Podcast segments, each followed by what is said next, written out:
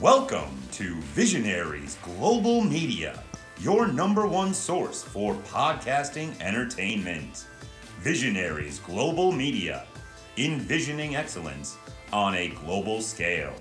This is Banned from Ringside. Tonight on the Banned from Ringside podcast, we creep slowly towards WrestleMania. We have your AEW Revolution picks. Sonya Deville gets busted carrying a gat in New Jersey. That and a whole bunch more tonight on the Banned from Ringside podcast. I'm sorry. I was wondering why she got arrested. I saw that shit and I never clicked on it. I I, was would like, too if I were her, man. After that stalking shit that she went through. I No mean, shit. you know, Ditch that nine to five. It's time to feel alive. Hello, Marks. Welcome to the Banned from Ringside podcast. As always, I'm your host, Bill Vagey, aka Amelia Earhart Foundation. And sitting directly across from me, we have Jason Cornelius Bell. What's going on, JCB? a part of me was waiting for something black related, but I forgot.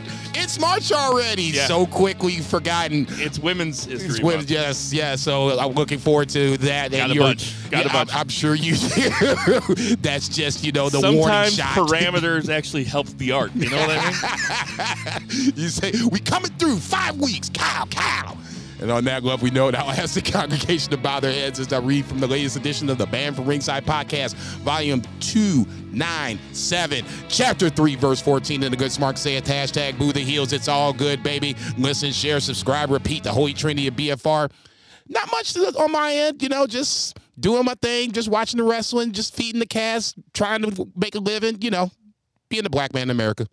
And out there, being a white man in America, in Portland, Oregon, we have two beers. Zach Pullman, what's going on? with your BFO beer? West in the house. Ah man, get lost with that AKA. Hardy, hard, hard. That was a good one. I like it. Um, yeah, uh, pretty good. Uh, March is a good month. I get paid bi-weekly, and this is one of those months where I get paid three, Three times, which is always dope.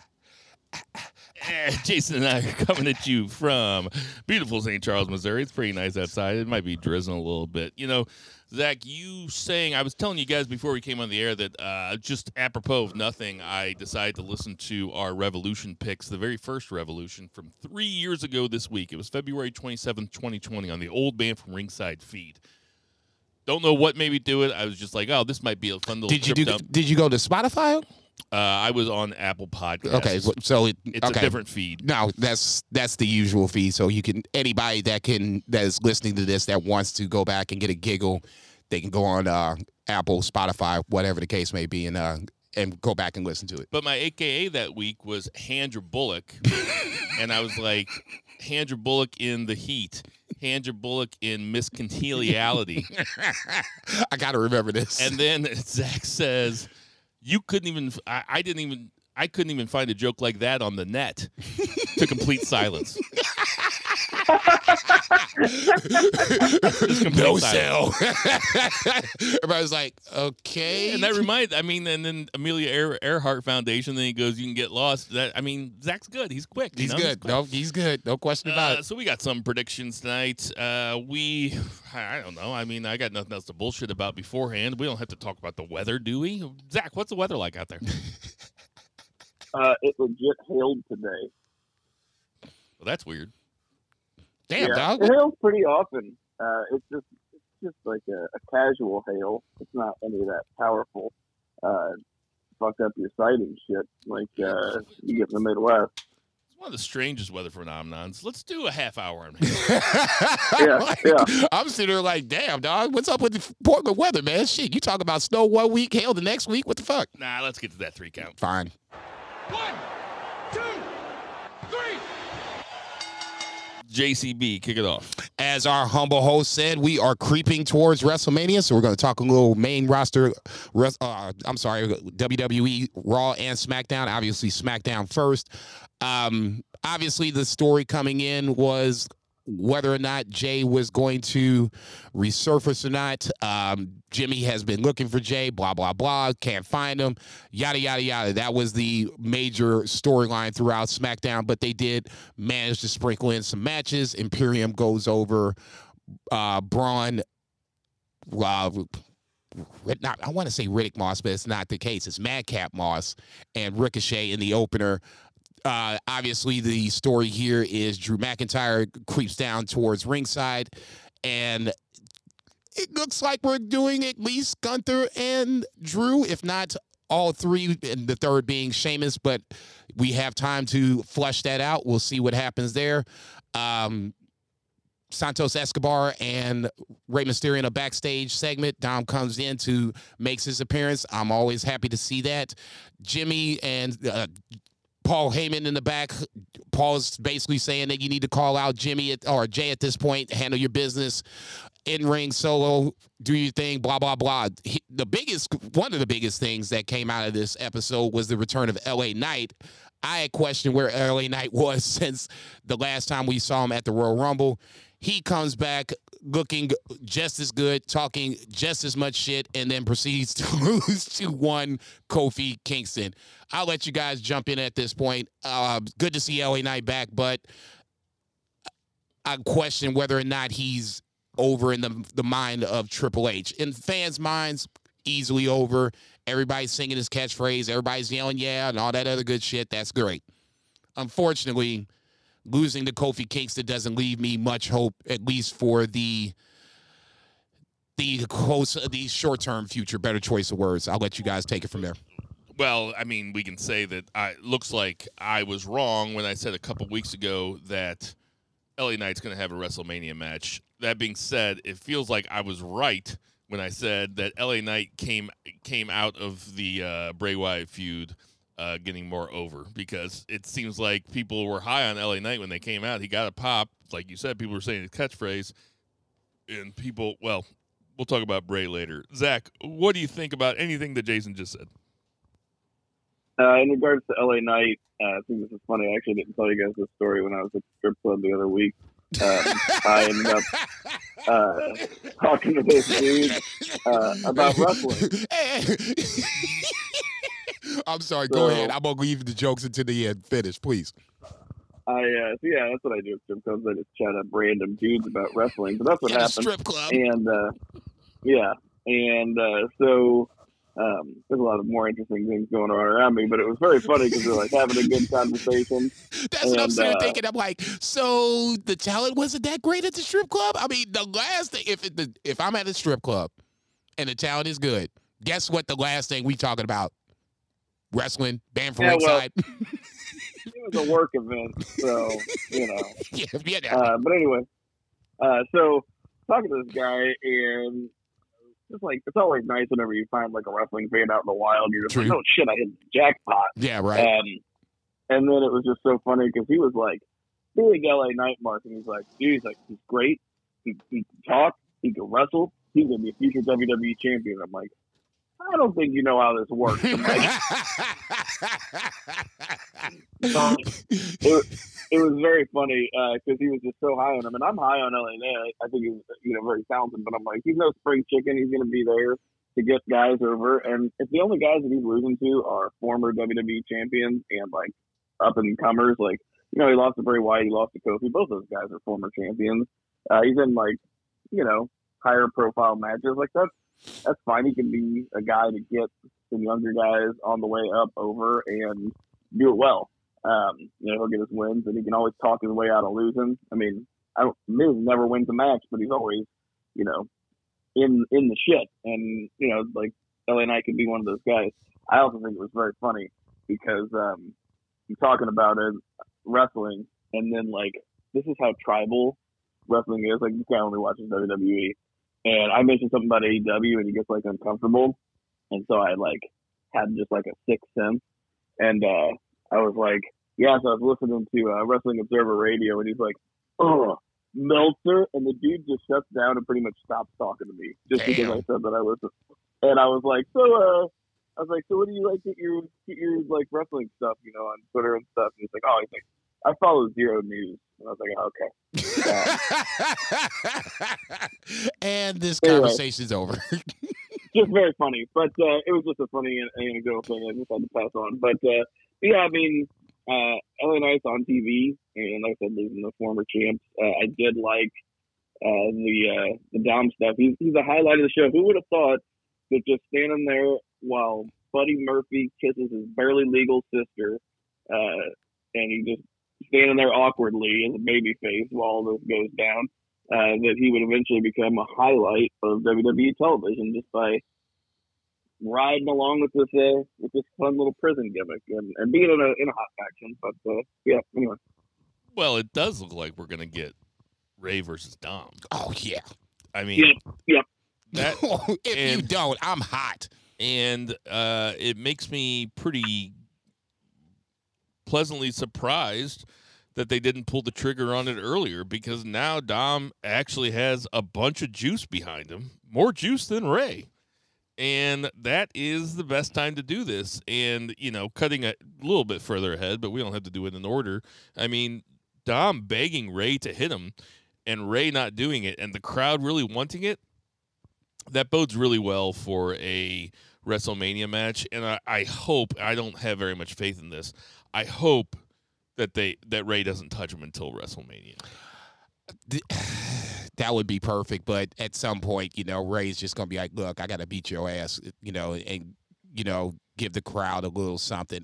I would agree with you totally. That would be. I- mean, if you can keep, if that indeed happens, that will be a WrestleMania one of the WrestleMania matches that I will be looking forward to the most. Yeah, because it, it would be, it would have the anticipation of, and on a much smaller scale, but when Hogan and Rock wrestled and they didn't touch for a little bit, and the crowd just was like, you know, getting into the moment, it was like, oh shit, this is really getting ready to happen. It's nowhere near that big, but on that same scale, fans want to see Dom get his ass handed to him. He's an impetuous ass child. Yeah. Yeah. Okay, as a as someone that doesn't have kids, I'm looking at Rey like, dude, you know you need to put hands on this motherfucker, right? Oh, I could put hands on my kid. no fucking doubt.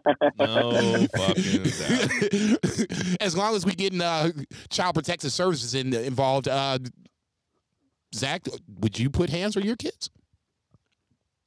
Uh, have not, have maybe wanted to at times.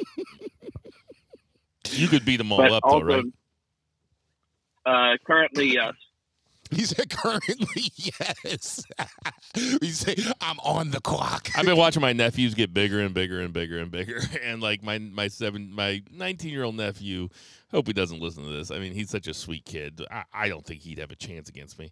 My sixteen year old nephew is fucking jacked, and he was second team all conference uh, linebacker as a sophomore, and now he he decided not to play basketball this year, and he's doing wrestling instead oh Jesus. and he is fucking jacked and uh I think that he would probably fucking kill yeah, me. you you would have a, an issue on your hands. He would probably fucking- now prob- you got to fight dirty. He's probably like 170 or what I think he wrestles at like 172 or something. He's my height, maybe a little bit taller. I mean, Yeah. he's just a brick shit house. yeah, he would shoot on you and just put you at his will. I'm not scared of you though, Luke. Come find me right? and help me move this couch. before you beat my ass. Um, we talked about Dom. Well, we just talked about Dom and uh, Charlotte and Rhea coming out for their face to face. Very interested in this match. Uh, I thought this was a good use for Dom. Charlotte uh, bringing up Andrade is the biggest Andrade, you know, thought process. I, I totally forgot about Andrade until Charlotte brought him up, and You know what? That didn't even occur to me that that might that her bringing him up might mean that he's gonna show up. It didn't even occur to me. I'm not saying he's showing up. I'm just saying this is the most we talked about him in months. oh yeah, for sure. That's that's where I'm going with it on that one. Um, neither here nor there. Like I said, Charlotte and Rhea, I think, should be one of the highlight matches, possibly a night closing main event match. We'll see what happens there. Shayna Baszler beats Natty, whatever. Um, Tegan Nox comes out to help Natty before she gets stomped by Ronda and Shayna Baszler. So it looks like we'll have something going with that. Um, we'll talk about Shayna and uh, Ronda Rousey probably more towards the end of Raw because that might be the slot where they get into WrestleMania, but we'll see what happens. Firefly Funhouse next. Um, this is where I have a, a, at least some of my problems with Bray and what they're doing with Bray. Bray's figuring this. out. I don't know. Let's well, let's just have the whole Bray conversation here because we had the fair fire enough. we had the Firefly Fun Firefly Funhouse, which it's funny in that three years ago pod that we were listening to, we were having the exact same conversation. We were like, they brought him in with all this heat. We everybody wanted to see him, and then they just took too long to do stuff with him, and they fucked him up. It was the exact same conversation three years ago, and the thing about him fighting Bobby Lashley and Lesnar taking on Omos, let's let's take well, let's take the Lashley Bray thing first because Lashley comes out. This Bray Wyatt video plays where he's basically making fun of Bobby Lashley uh, for being a, a big strong guy. You know, it was like oh, he was like he was teasing Bobby Lashley for working out a whole bunch and having a perfect body, right? That would have been funny. That would have been funny, like week three or week four of Bray's comeback. But like now, like when uh, I, I forget the the guy that does play by play the the English fella that does Kevin Patrick. Kevin Patrick, thank you. He says Bobby Bob he says after the video plays, he goes, Bobby Lashley didn't want anything to do with Bray, but now he might not have any choice. It's like might not have any choice. He's like I'm like Bray Wyatt's a fucking clown. Like he's just up there making fucking TikTok videos and Bobby Lashley's supposed to be pissed off about this.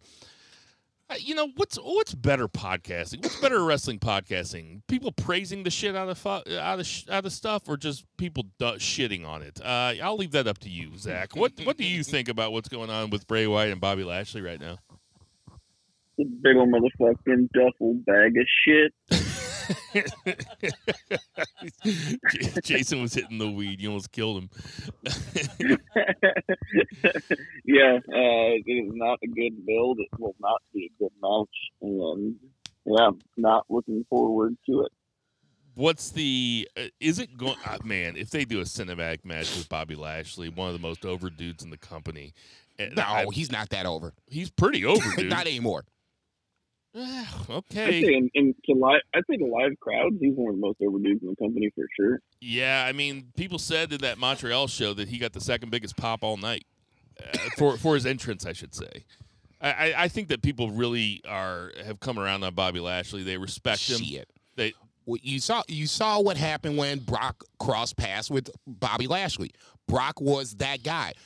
As crazy as this may sound, I expect the same thing to happen when Bray and Bobby cross paths. People are going to gravitate towards Bray for whatever reason. People are still on this storyline. They are on the Bray Wyatt bandwagon. God bless you for it. I promise you, watch what happens fans will even if Bray is is being booked as the heel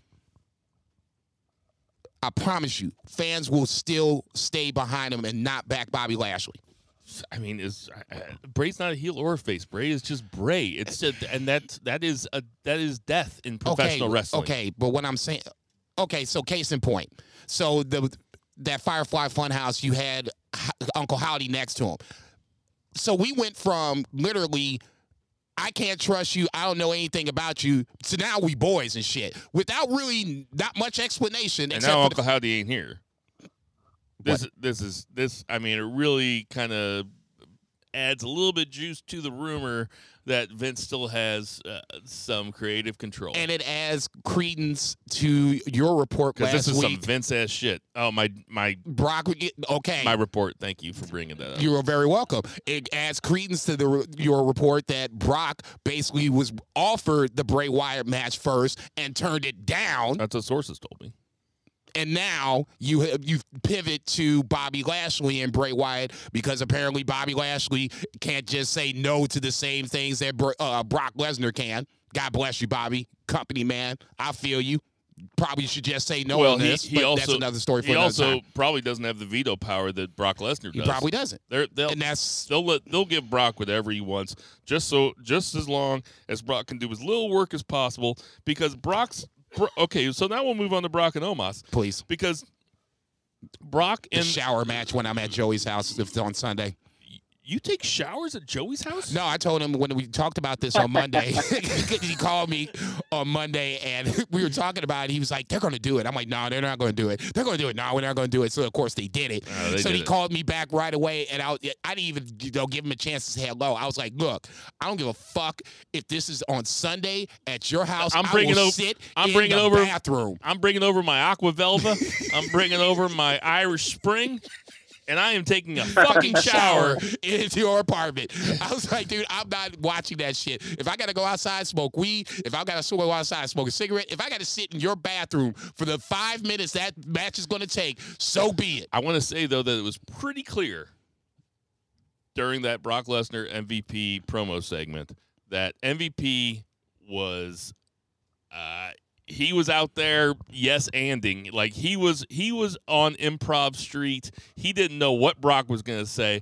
Brock said however it ends just spit it in my face. I'll f5 you. That'll be it. But we'll have like eight minutes to fill before that because mvp did not know what brock was going to say. And brock was just out there clowning. Like clowning. For someone that has anxiety about doing promos, Brock Lesnar's come a long way since the Paul Heyman split. probably that zoloft baby helped me Hey, whatever, however it works, man. Hey. If he, the way he came out, and it, I kind of knew that it was going to be silly, but just to see Brock help carry the segment, it, this is MVP's territory. you know it was I, don't get me wrong it was an entertaining segment It- zach what did you think about it it was entertaining. Yeah, uh, entertaining segment, and you just knew. Uh, I mean, you just played it out so well. I'm like, he's gonna spit that right in his face. He's gonna get F five. I'm like, turn no, away, yeah. turn away. I still, no matter how many years it's been, uh, Brock Lesnar's voice just doesn't match his body. That, that's true. That's hundred percent true, man. It really does not. you act like it's Tyson or some shit. It's He's like, I'm gonna, I'm gonna go home and fuck my wife and drink a Miller Lite. That's right, a Miller Lite, because Coors Light won't pay me. Like, you're not like a killer at all. it's. Um, I mean, it's. I don't know. It's Tyson adjacent. It really. It's on. It's. It, it, Tyson standing on his corner and Brock's just kind of creeping over there. And Tyson's like, "Hold on a second, dude." He's like, "Get back there. Get back there." He doesn't want Brock on. He doesn't want Brock on his corner. Uh, I'm dead. listen, listen. Uh, out, out of the two matches, which stand back, stand back. which Stay on your side of the street. which one would you which one would you rather see? Which one do you rather want to see as a match? Bray Wyatt versus Bobby Lashley or Omos versus uh, Brock Lesnar? And let me before you answer, Zach, I just want to point out that uh, you should have solidarity with Brock Lesnar because he mispronounced he mispronounced Omos the same way that you did I forever noticed too. that. I noticed that. I felt, I felt very validated. I bet you did. I bet you did. I bet you did, Panama Red. he did it like three times. I think he was doing it on purpose, though. I don't. he did it so exaggerated, exaggeratingly. He goes almost. But anyway, Zach, you were saying that you felt vindicated. Yes, very much so. Um, and I I actually noticed, and it was funny because I was like, "How do they notice whenever I say it wrong?" Because I don't ever notice. I just feel like I'm just saying the name, and then he said it. I'm like, "Oh yeah, that that was wrong." Uh, so uh, yeah, but it is validated that I wasn't the only one. But as far as the two matches, that is really not tough at all. Um, it's going to be Bray Wyatt and Bobby Lashley for sure because I don't want to see Omos on my television screen ever. And I wish the best for him in life and for all the plane rides that he has to take where he's very uncomfortable. But uh, There you go. True, true words ain't been spoken. Man, that poor bastard. God Can you imagine him flying? fuck no. Oh, Uh, I would rather see Brock Lesnar versus Omos just because I'd rather see Brock Lesnar versus any of those. I'd rather see Brock Lesnar than any of those guys fighting. there's Omos something to that. Omos is not yet 30 years old. He's still a really young guy. Uh, it's weird calling him a kid, but he is a kid, even though he's seven foot five. Um, but I would just rather watch Brock Lesnar. I would rather watch uh, Brock Lesnar wrestle Period. Here, let me give you a noogie. Yeah. All right, Jason, what's next?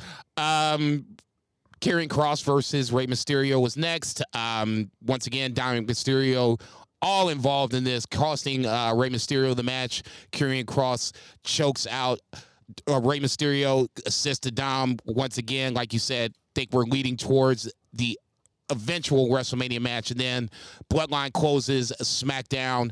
Um, I didn't think that Jey was coming out, but I guess that's just me being naive. Jimmy calls out Jey. Sami comes out instead. They argue for a little bit. Both guys have points. You can't really say that either guy is wrong if you look at it from their perspective. I could see why the other is upset. Jey starts to come down. Jimmy jumps Sami. Sami catches Jey or Jimmy while he's w- trying to wave Jey down.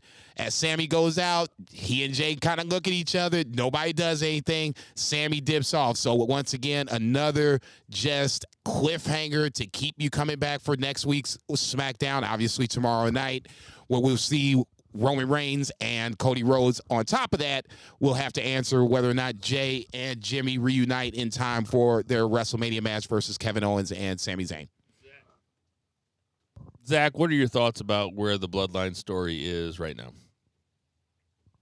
I think it's in a really good spot. I mean, we still got some weeks to WrestleMania. They are going to want to keep us on our toes about some of this stuff.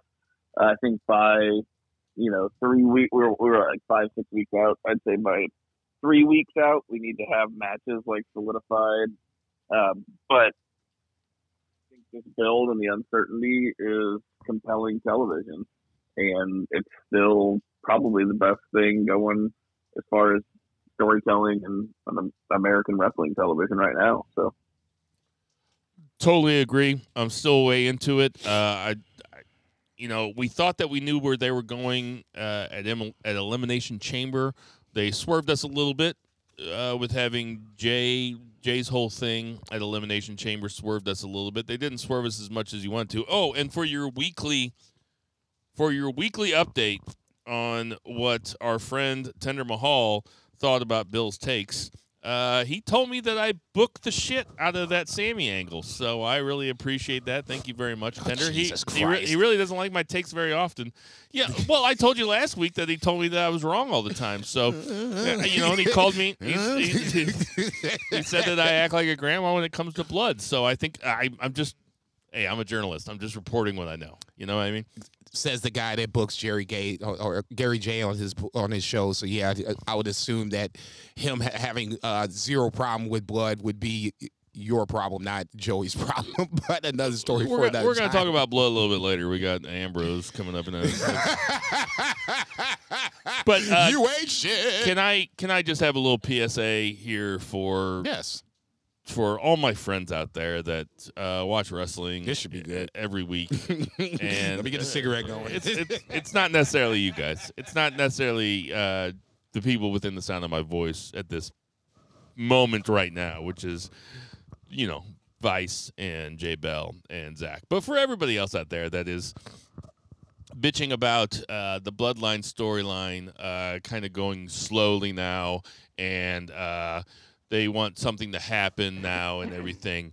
Uh, maybe you guys should just take a couple weeks off of wrestling. Have you guys thought about that? Because if you're going to watch seven hours of wrestling a week and five of it's going to be Raw and SmackDown, and they're going to do s- multiple segments because they are not trying to cater to you. They are trying to get people that don't have time to watch seven hours of wrestling every week, and they want to keep everybody engaged with the storyline.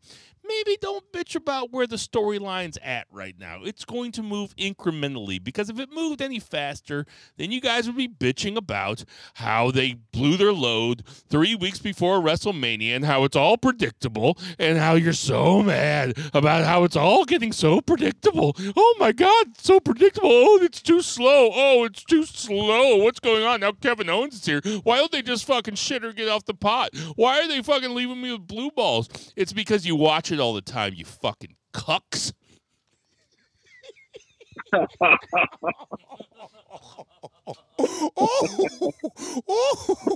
That's what I have to say about it. I'm not sure if I can come.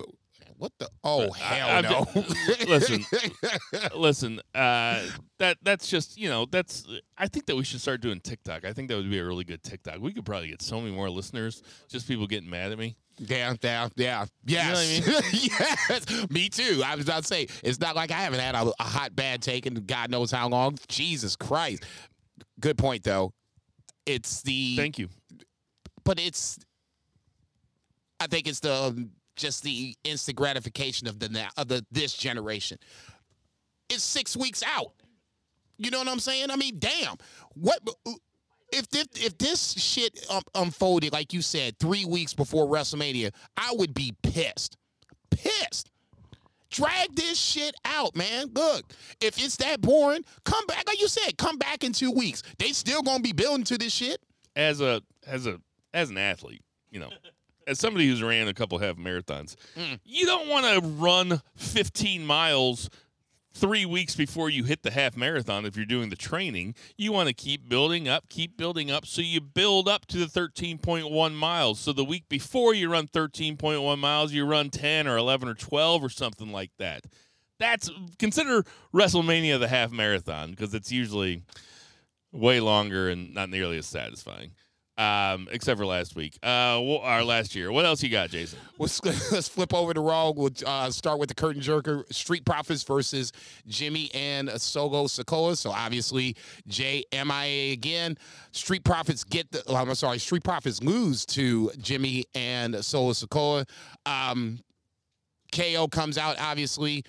Glaze the SmackDown. We'll talk about that, obviously, in a little, little bit. Another seed to the um, eventual tag team uh, title match that we, we all expect to happen at WrestleMania. MVP Lounge, we already talked about that for a little bit. Lita and Becky, backstage segment. Okay, it is what it is. Cody and Chad Gable, the next wrestling match coming up. Um, I said last week that, especially with Roman Reigns not being around, that Cody Rhodes would have to carry the the load of this feud for a little bit, kind of the same way with Brock Lesnar and Roman Reigns back in the day. Funny how things kind of flip. You know, life is weird that way. I thought this was a really good match. It's another, you know, chance to give Chad Gable a little props to hang with a guy that's getting ready to headline WrestleMania night two. Um, Otis is another spinoff. I'll let the uh, Alpha Academy Mark over here talk about Chad Gable and Otis. But the match itself, I thought was really good. Predictable finish, but you can't have Cody losing before WrestleMania. Chad Gable and who? Cody Rhodes. No, what did? Sorry, go ahead, Zach.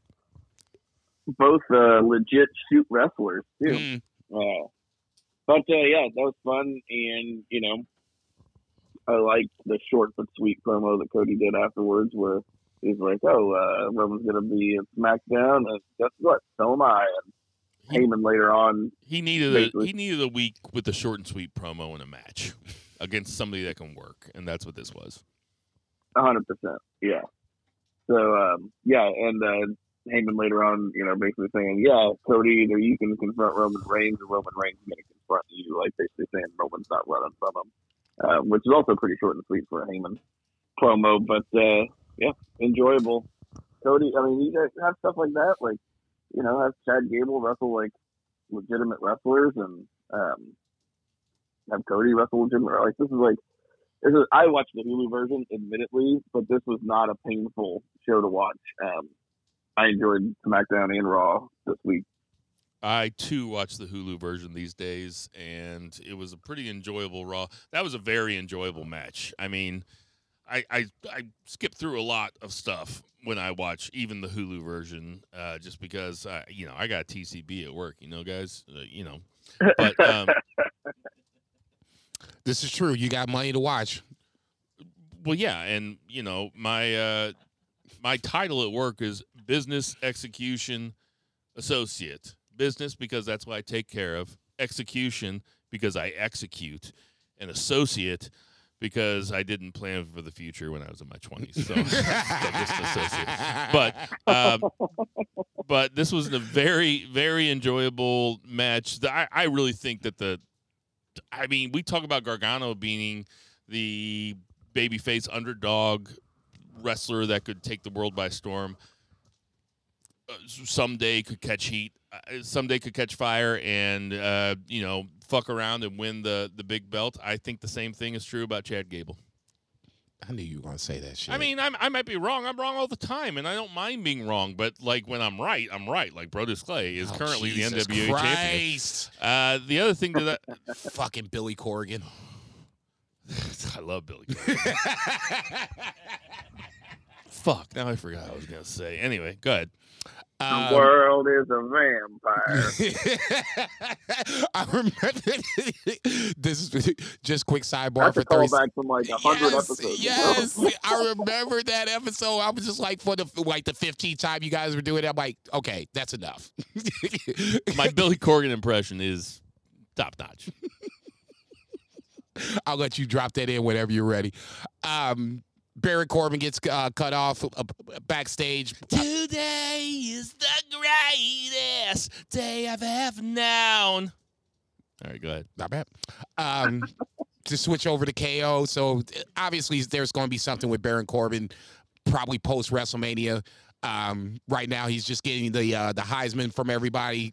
Whatever, doesn't matter. I only like Baron Corbin anyway. Um, Judgment Day. I'm sorry. Go ahead. I remember what I was gonna say. You said Otis. That's not his name anymore. Oh Jesus He's, fucking Christ! He's Otis because he's joining the Maximum Male Models. he ain't Now, joined that them is- motherfuckers yet. That is something. he to ain't be joined them. Has he joined them yet? No, but he will. Okay, well, he's going to. As far as I'm concerned, Mama called him Otis. I'm gonna call him Otis. Judgment Day, whatever. Backstage segment, probably setting up more so for the eventual Finn and Edge match at WrestleMania. Asuka Carmella, Asuka wins. Um, whatever. Once again, build towards Asuka Bianca. Not that big of a deal.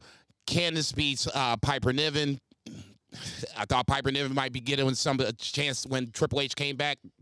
Clearly not the case. Candice ain't Candice ain't getting over uh, in on the main roster. It's just it's just not happening. I would tend to agree with that. Um, Zach, I'll, I'll let you defer to this. You're the Candice LeRae mark of us all. Uh, I'm, I'm going with booking. Yeah, I think she could. It's just she hasn't been positioned um, to do so at all. Um, but I think she has the talent. I mean, she's got a good look, uh, which is just like a very like PC way of just saying like she's attractive, which is a requirement in WWE for the most part. Um, but she's also a talented wrestler, and you know she's got good charisma. It's just they they haven't positioned her as a star at all, and she kind of came in right whenever Becky and Bayley and Charlotte were all like coming back. Maybe if you know it would have been a different different timing, she could have. And you know, not everybody's gonna be at the top of the card either. And I'm not saying she's like a top of the card person um, at all, but uh, you know, sometimes people just get slotted. Sorry, uh, I, I was uh, I was distracted. I took off my sweatshirt. Oh yeah, you were distracted. I bet you, I bet you were when I took off my sweatshirt. right? I only like, got- What the fuck are you doing? Uh, I was kind of, you know, you say that being attractive is a Oh Jesus! requirement in in WWE. You know what? I'm not even gonna go there. That's just it's, there's no road that I can Where go you gonna down. where you gonna name where you gonna name an unattractive woman? I was gonna name a bunch Doing well. of them, but uh, no. He's like, well, if you remember, uh, you know, Serena Deeb looks like a cocktail waitress on an oil rig, um, and that is funnier than anything I ever said about Serena Deeb. I used to say she looked like a, a Applebee's bartender. Yeah, that, That was, is that saying she was a cocktail waitress on an oil rig is. Did you just make that up? God damn, that is fucking good. Oh my god, that is fucking good. That's uh, amazingly fucking funny, man. ju- That's yeah, horrible. I don't want to talk about the You ain't attractiveness. shit. I, listen, I stopped thinking about the attractiveness of wrestlers ever since Horrible, Eve dude. left. Ooh, Eve Torres. Oh God, Eve Torres. Anyway, Jesus uh, fucking Christ. so Go ahead. Go ahead. Quarterback it. Well, I was just seeing where we were at here. So Johnny Gargano backstage. Miz coming out saying he's going to be the host for WrestleMania. Seth stomps him out. Calls up Logan Paul. Logan Paul comes was going to be apparently going to be on Raw next week. So that lead will probably lead to their WrestleMania match. Man, uh, you got to have a really strong Bluetooth signal Oh yeah, for your Bluetooth to hit the jumbotron. like I got, I, gotta be, Wi-Fi. I gotta be careful next time I'm at a live show. If is my Bluetooth gonna hook up there? I was say, God knows what Aaron's getting ready to yell at you for. Shit. I was say, aren't you still at Raw? Yes, yes, still at Raw. It's the last segment. We got to leave in 20 minutes. Um, backstage segment with Damage Control and Austin Theory. We should point out about this Rollins Miz thing though that Rollins is fucking over as a babyface. Like he is mad, mad over, and that Rollins Logan Paul match. It's going to be Logan Paul's best match. I'm, I, I'm sure of it.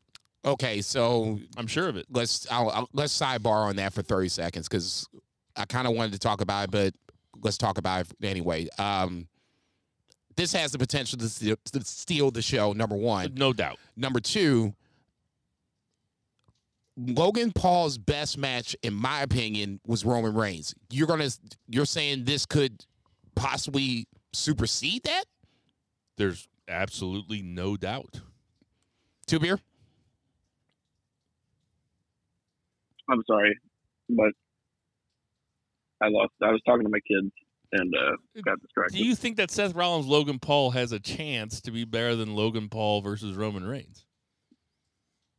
Oh yeah, yeah. I mean, I think it's gonna possibly like whatever night it's on. It, it it's like a possible show stealer.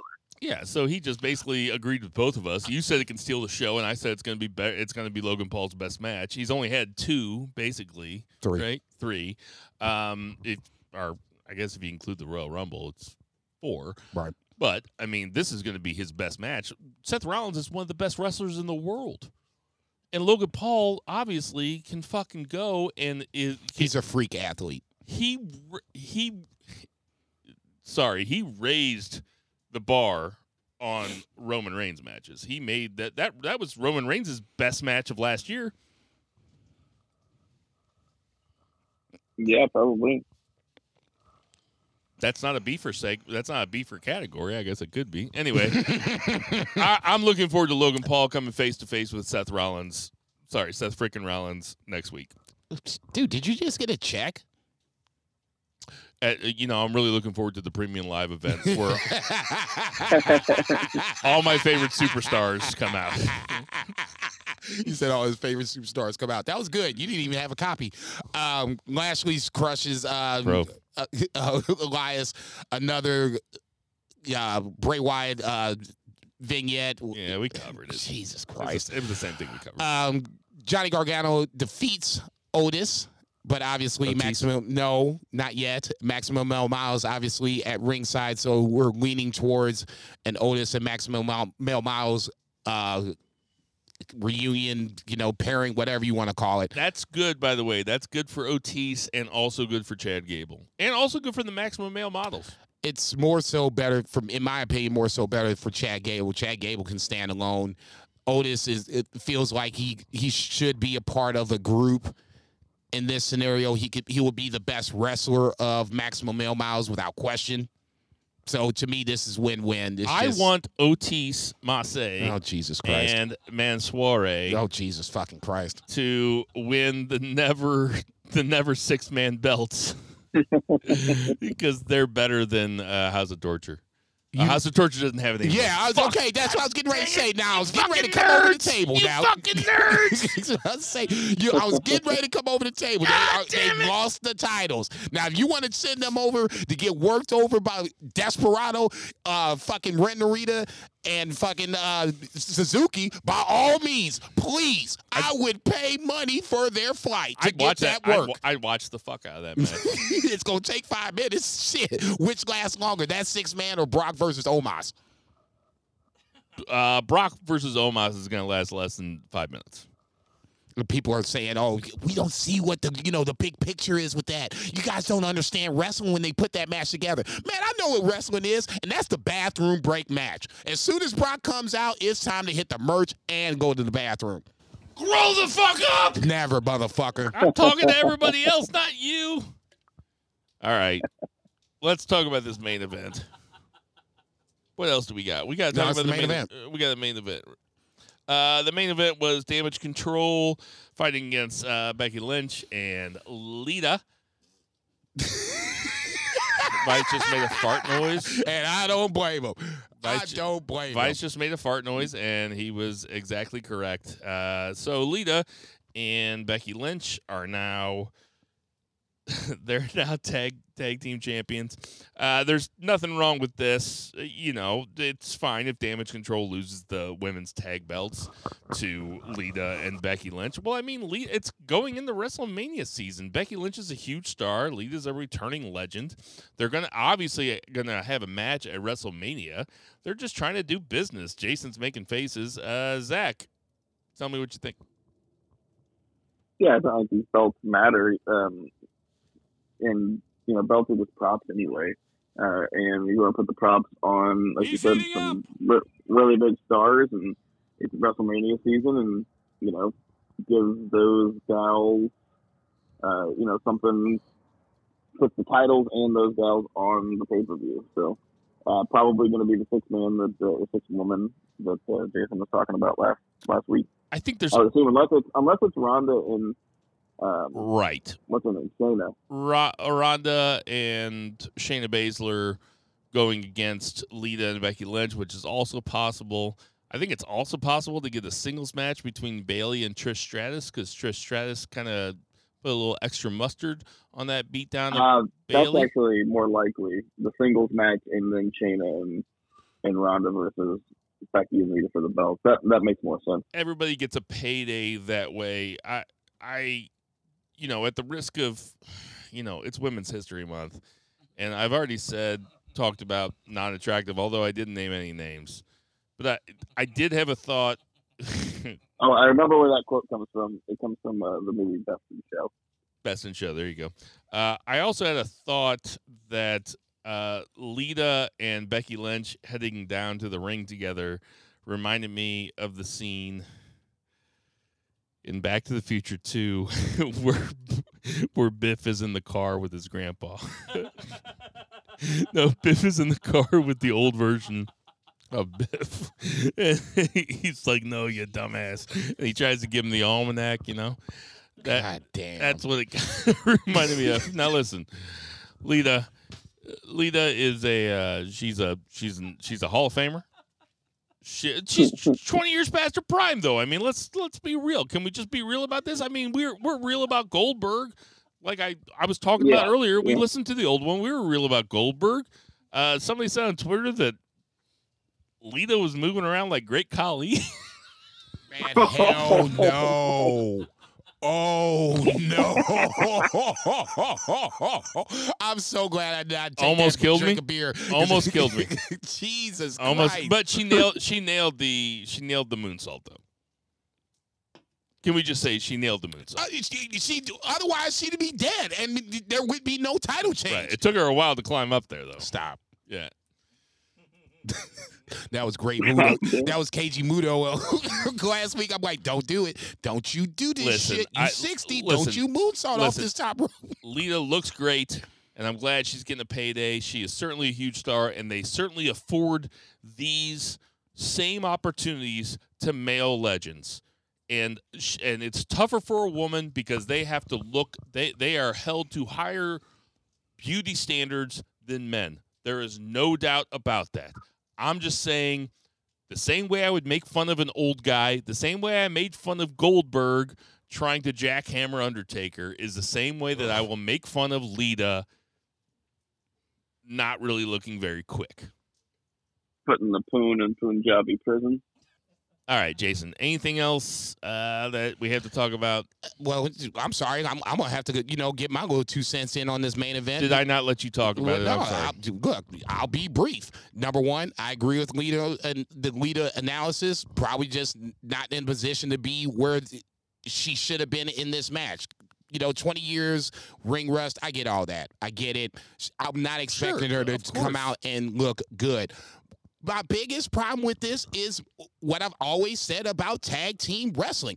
I don't give a fuck if it's WrestleMania season or not. When you bring Trish Stratus down, that screams six woman tag. I don't understand why we're doing a title change when the ultimate goal is a six woman tag.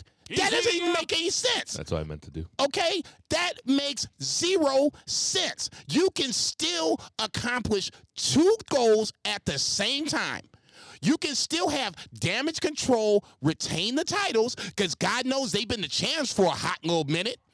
Lost the titles and then got them back. And then they lose to uh, the makeshift team of Becky Lynch and Lita. Oh, Come on Oh, now. That's why you're That- pissed off. damn right. Because you Damn get pissed right. off about makeshift tag teams. Damn right, and especially That's when why. they won Okay. the titles. All right. you can I was wa- still do two I was things sitting here at the thinking, same like, time. why is Jason so worked up about this? But this Jason is one gets, of my pet fucking fucking peas about Jason shit. gets worked up about makeshift tag teams winning the titles off of real tag teams. yes, That's I for, I was like, why is he getting so worked up? outside of that, everything else, all the goals you can want to accomplish, you can accomplish. Now, if you want to do a triple threat, Would you would you have been okay? Would you have been better with Becky Lynch and Lita winning the tag belts at WrestleMania? no, Well then, okay. Well then, like, what the fuck do you, you want? can then? do. They don't have another tag team. You can do. If you want to do Sasha okay. and Naomi. No, okay, no, no, no, no. right, all if right. you want, you can do this one of two ways. If you want to do the six woman tag, then you don't have damage control, lose the tag team titles. If you wanted to do a triple threat, you can still have damage control, come in as champs, and then you can have uh, He's heating up. Ronda Rousey and Shayna Baszler pin Lita. So now you have the uh, uh, not even really a makeshift tag team, but some some pe- two people that have a connection to win these tag team champions championships. You got everybody on the show, and everybody wins. That makes sense. This made no sense. And it was it was embarrassing to watch for the simple fact that God bless Lita, she was not ready to compete. Period. And now you're gonna have a Are tag. you te- talking kayfabe style? I'm t- no, I'm look at it. Look, let's look at it. Look, legitimately, she was not good. Period. No, she Super wasn't. Super slow. Yeah, Step behind. she wasn't. The moonsault was like, please God, make it. And, that, and then you're gonna make them tag team champs because Becky Lynch is around. Come on, man, make it make sense. It's the alternate 2023. I don't give a rat's It's after ass if Lita it's came res- back and gave Becky the sports Come on, almanac. man. Come Let's get to that two count. One, two, three. two beer. What's the two count?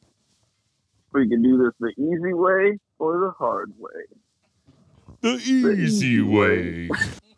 I always love that. Anyway, um, uh, so uh, we'll get back on track here. We won't we won't really get into the odds and ends. We got a pay per view coming up here, uh, but Rampage was a surprisingly good show this week. So I'll just roll through it. Uh, although it was interesting, I feel like they could have flipped reverse ordered the entire uh, card, and it might have been a little bit better because it opened with the Young Bucks versus Aussie Open, and like for no reason. Like I, I don't know like what was happening with this like at all. It was just like, hey, we're just gonna have this awesome tag team match to open Rampage, and it was absolutely killer. Um, you know, Young Bucks won, but I mean, I feel like they went. I don't know, have like a time. It was Young anything, but- Bucks Aussie Open for the opener of Rampage last week. Yes. Man, I didn't even hear. Yeah. that. I, was I usually at least check. Exactly. I was like, oh hell no! I'm definitely watching this shit before I go to work this morning. Fuck that.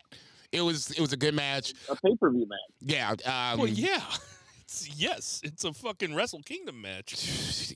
and that and both teams look good. Obviously, the House of Black angle comes into play, and that's kind of what I, what I wanted to see. Um, how they played that, how they looked on Friday, and then flipping it going forward on Wednesday. But no, the the physical match itself is is really good. I thought it Everybody did their jobs. Mark Davis is a fucking animal in the ring. He can just toss guys around like it's nobody's business. I love Aussie Open. Bucks are the Bucks. Um, good match. And for Bill, who's finally going to tell the Young Bucks part now, but for Aussie Open, Mark Davis no. is the one with like the butt. He's just got that like big butt. No, I can Uh, tell that's Aussie how I Open. I can tell tell apart. Aussie Open. You're apart. giving him too much credit. He still can't tell the Bucks apart. I no, I still can't. No, I still can't. No, I, I really can't. And when you were saying I've tried. No, he, when- literally, when you were saying that Bill could tell the Bucks apart, he's over here shaking his head like, "Nope, no, I can't." So don't give him that much credit. Brodus Clay, credit. Bucks could- telling each other apart. No, Man, there's something from that podcast from three years ago that Zach said when I because that's the first one where I said that I couldn't tell the Bucks apart, and Zach said that Oh, fuck, it was a really funny line. So, I mean, it was something about having child porn on his on his computer or something. It was, Oh it, my was it was like really funny. Oh, Jesus Christ. February 27th, 2020.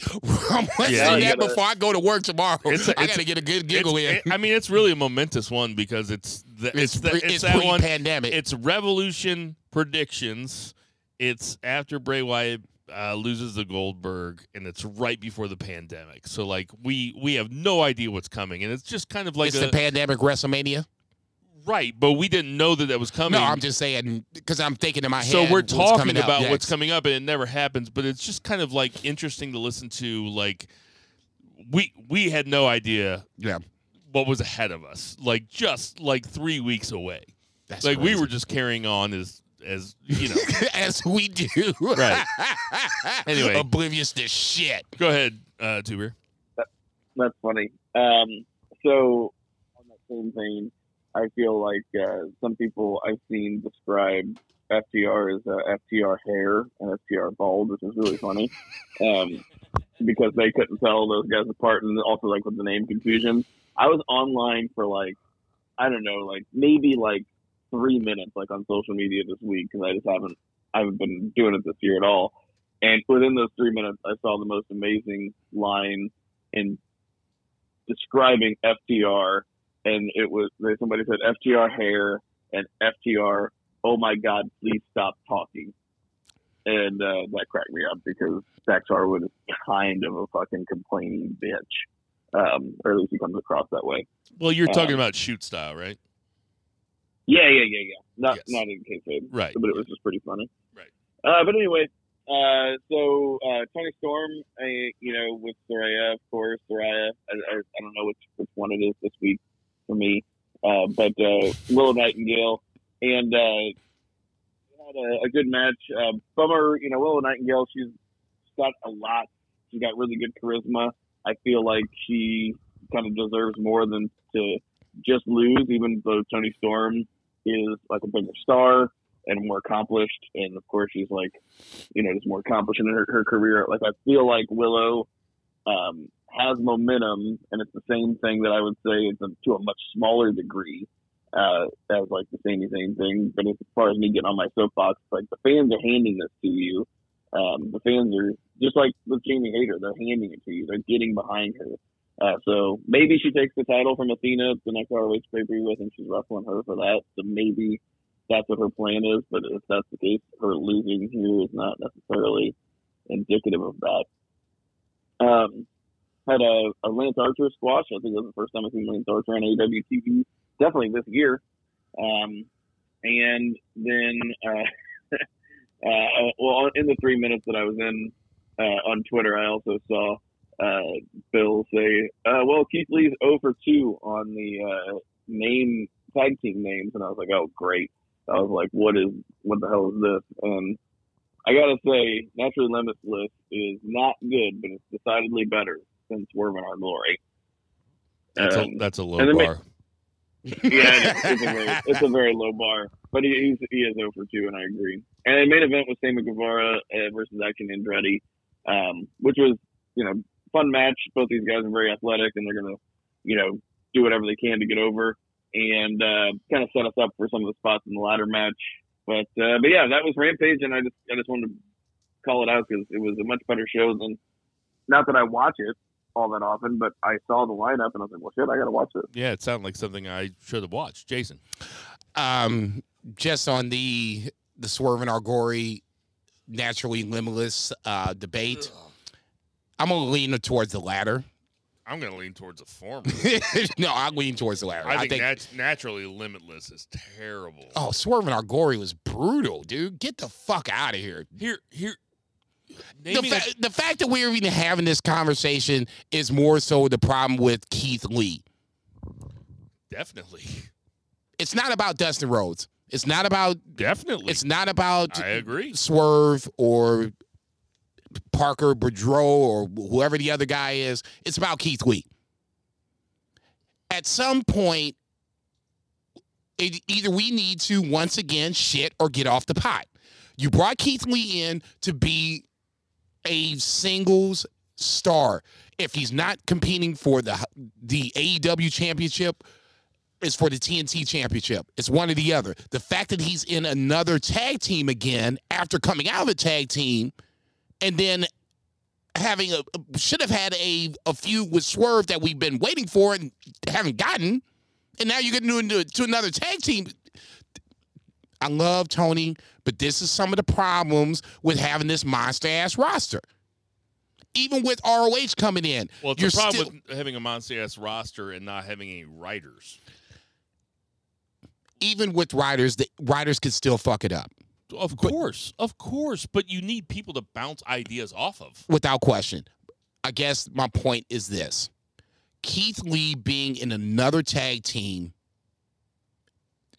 boggles my mind. Do you remember what my idea for the name of this podcast was? I don't. It was marked out wrestling or the marked out or marking. Oh, it's called marking out. Marking out. The marking out podcast is what it was called. There was And- marking out that, and you that were like- us beforehand. and you were like, "Now listen, I played in bands for a long time. This is what this is what playing team sports as children teaches you." Mm-hmm. I like I I am willing I to see where you're accept, going with I am this. willing to accept better ideas. I remember you being like, I was thinking Banned from Ringside, and I think we were all outside smoking outside Jack Patrick's, and Zach and I were both like, "Fuck yeah, okay, yeah, that's good, that's good." But Yeah, I didn't have any qualms. The first time I heard it, I was like, oh, yeah, that's cool. yeah, it's good. It's still pretty good. Um, it just should be. It's been 300 or 297 episodes. but the thing about uh, tag teams is like it's got to be the something usually. Like jamming two names into each other. Is a- FTR? FTR is pretty good, but FTR is like. So it's it's but not it was the, the, FTR. It was the revival though, and it's fuck the revival. That's what FTR stands for. Fair. Because totally Everybody fair. started saying "fuck the revival," Totally and they fair. went with FTR, and that's really good. The Young Bucks, the acclaimed, the Rockers, the Legion of Doom, uh, the the the the Okay, The elite. I'm just- I'm saying, I'm saying like The- Jer- Jericho Road sucks. Warriors. Jericho sucks. Team Hell No sucks. Those are bad names for tag teams. It's got to be the something because It you- doesn't have to be the something. It should You're nar- you're you're naming all of the greatest tag teams that I could think of that have the the word the before the actual name. Well, with like Dustin Dustin Rhodes and Keith Lee, like I would have gone with the diabetics or the You ain't shit. no low blood sugars, like something like that. You know, like I would have gone with something like that. Zach, take over, please. We're gonna take Yeah. we're gonna let Tom Brady take a couple plays off. I- you know, uh, you know how like you look at like um, like white blonde chicks and you're like you're just like she's really into black dudes. You can just like tell. Um, it's kind of like it's kind of like Dustin Rhodes tag team partners. You just look at him and you're like, he just he really likes tagging with black dudes. Dude, I'm dead right now. What the fuck? what the fuck? Hey, hey, hey. I'm gonna say I'm gonna say this right now. Whatever strain you have, text me that strain. Because I want to have some of that. now, okay, it can't happen right now because all the dispensaries are closed now. But uh, tomorrow morning, I can go there and figure this shit out. What the fuck? you had me on, you know, black women, black men and white women. Now you went on with Keith Lee and what the fuck? Well, it's just funny because whenever I first got back into wrestling, like he was teaming with R-Truth, and I'm like, oh, this is like a fun tag team. And then like he had been with Booker T, and you know, he's yeah, I know, it's just funny. Um, Go man, talk about dynamite. he's, it's either he's either tagging with his brother or a brother. dude, I'm done, dude. Talk about dynamite. This is fixing to be the right, longest but- longest podcast we've ever had. No, that's what I'm saying. Talk I can- about dynamite. Main event was good. I'll. I'll go with that. I like the action and Andretti. Sammy's cool. Obvious right guy went over. Uh, yeah. So uh, as far as Dynamite, uh, open with a pretty decent big guy, little guy match. Uh, Orange Cassidy uh, versus Big Bill with uh, Stokely Hathaway. This match kind of fed into the main event, um, as we will talk about. But I mean, nothing, nothing really remarkable here. But um, pretty fun match. I don't know what you guys thought. I thought that uh, I thought that Orange Cassidy sold the proper amount for Big Bill. Um, not much more to say here. I, I think that wasn't Big Bill's name before he was Big Cass. It was like Colin Cassady, right? Wasn't that his name? Sounds right, yeah. Put them in the tag team. Yeah, the I think so. Casties just writes itself. Anyway, I, I mean, it, it was fine. The, the right guy went over. It wasn't time to uh, move that belt, but I like watching Orange Cassidy fight. I like watching uh, Big Bill fight. I'm glad that Bill, Bill Big Bill's got his shit together. You know, so I'm happy for him, and I hope that he gets more spots because he's a he's a pretty fun wrestler, pretty fun big guy wrestler. Crazy, crazy to think about how, if you just look at the straight up numbers, Orange Cassidy's had a really dominant title run in AEW. And I know we talked about And he's a fighting champ. I know we talked about, you know, Tony doesn't flip tag or championships a lot. Orange Cassidy has been the guy hmm for about the last six or nine months, just defending titles. I don't think it's been that long. Who'd he win it off of? PAC? Yeah. Yeah. I don't think it's been. He's been like. Mr. Rampage. He he was. It was weird We that he wasn't on that, Rampage. yeah. It was only because he was on Dynamite. It's like the He's 15th Like, It's it's double digit title defenses at this point. I guess my point is this.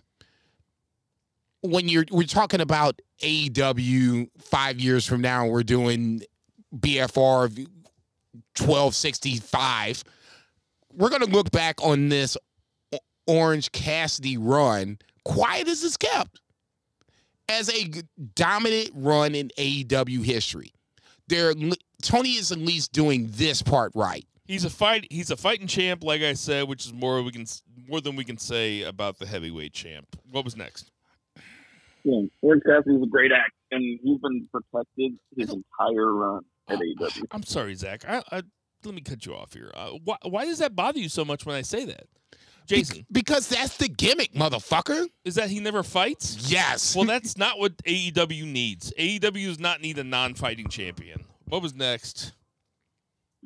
we we'll, oh, we, Um, need to, we need a champion to jump in the crowd and break his foot. we're we're gonna have plenty more.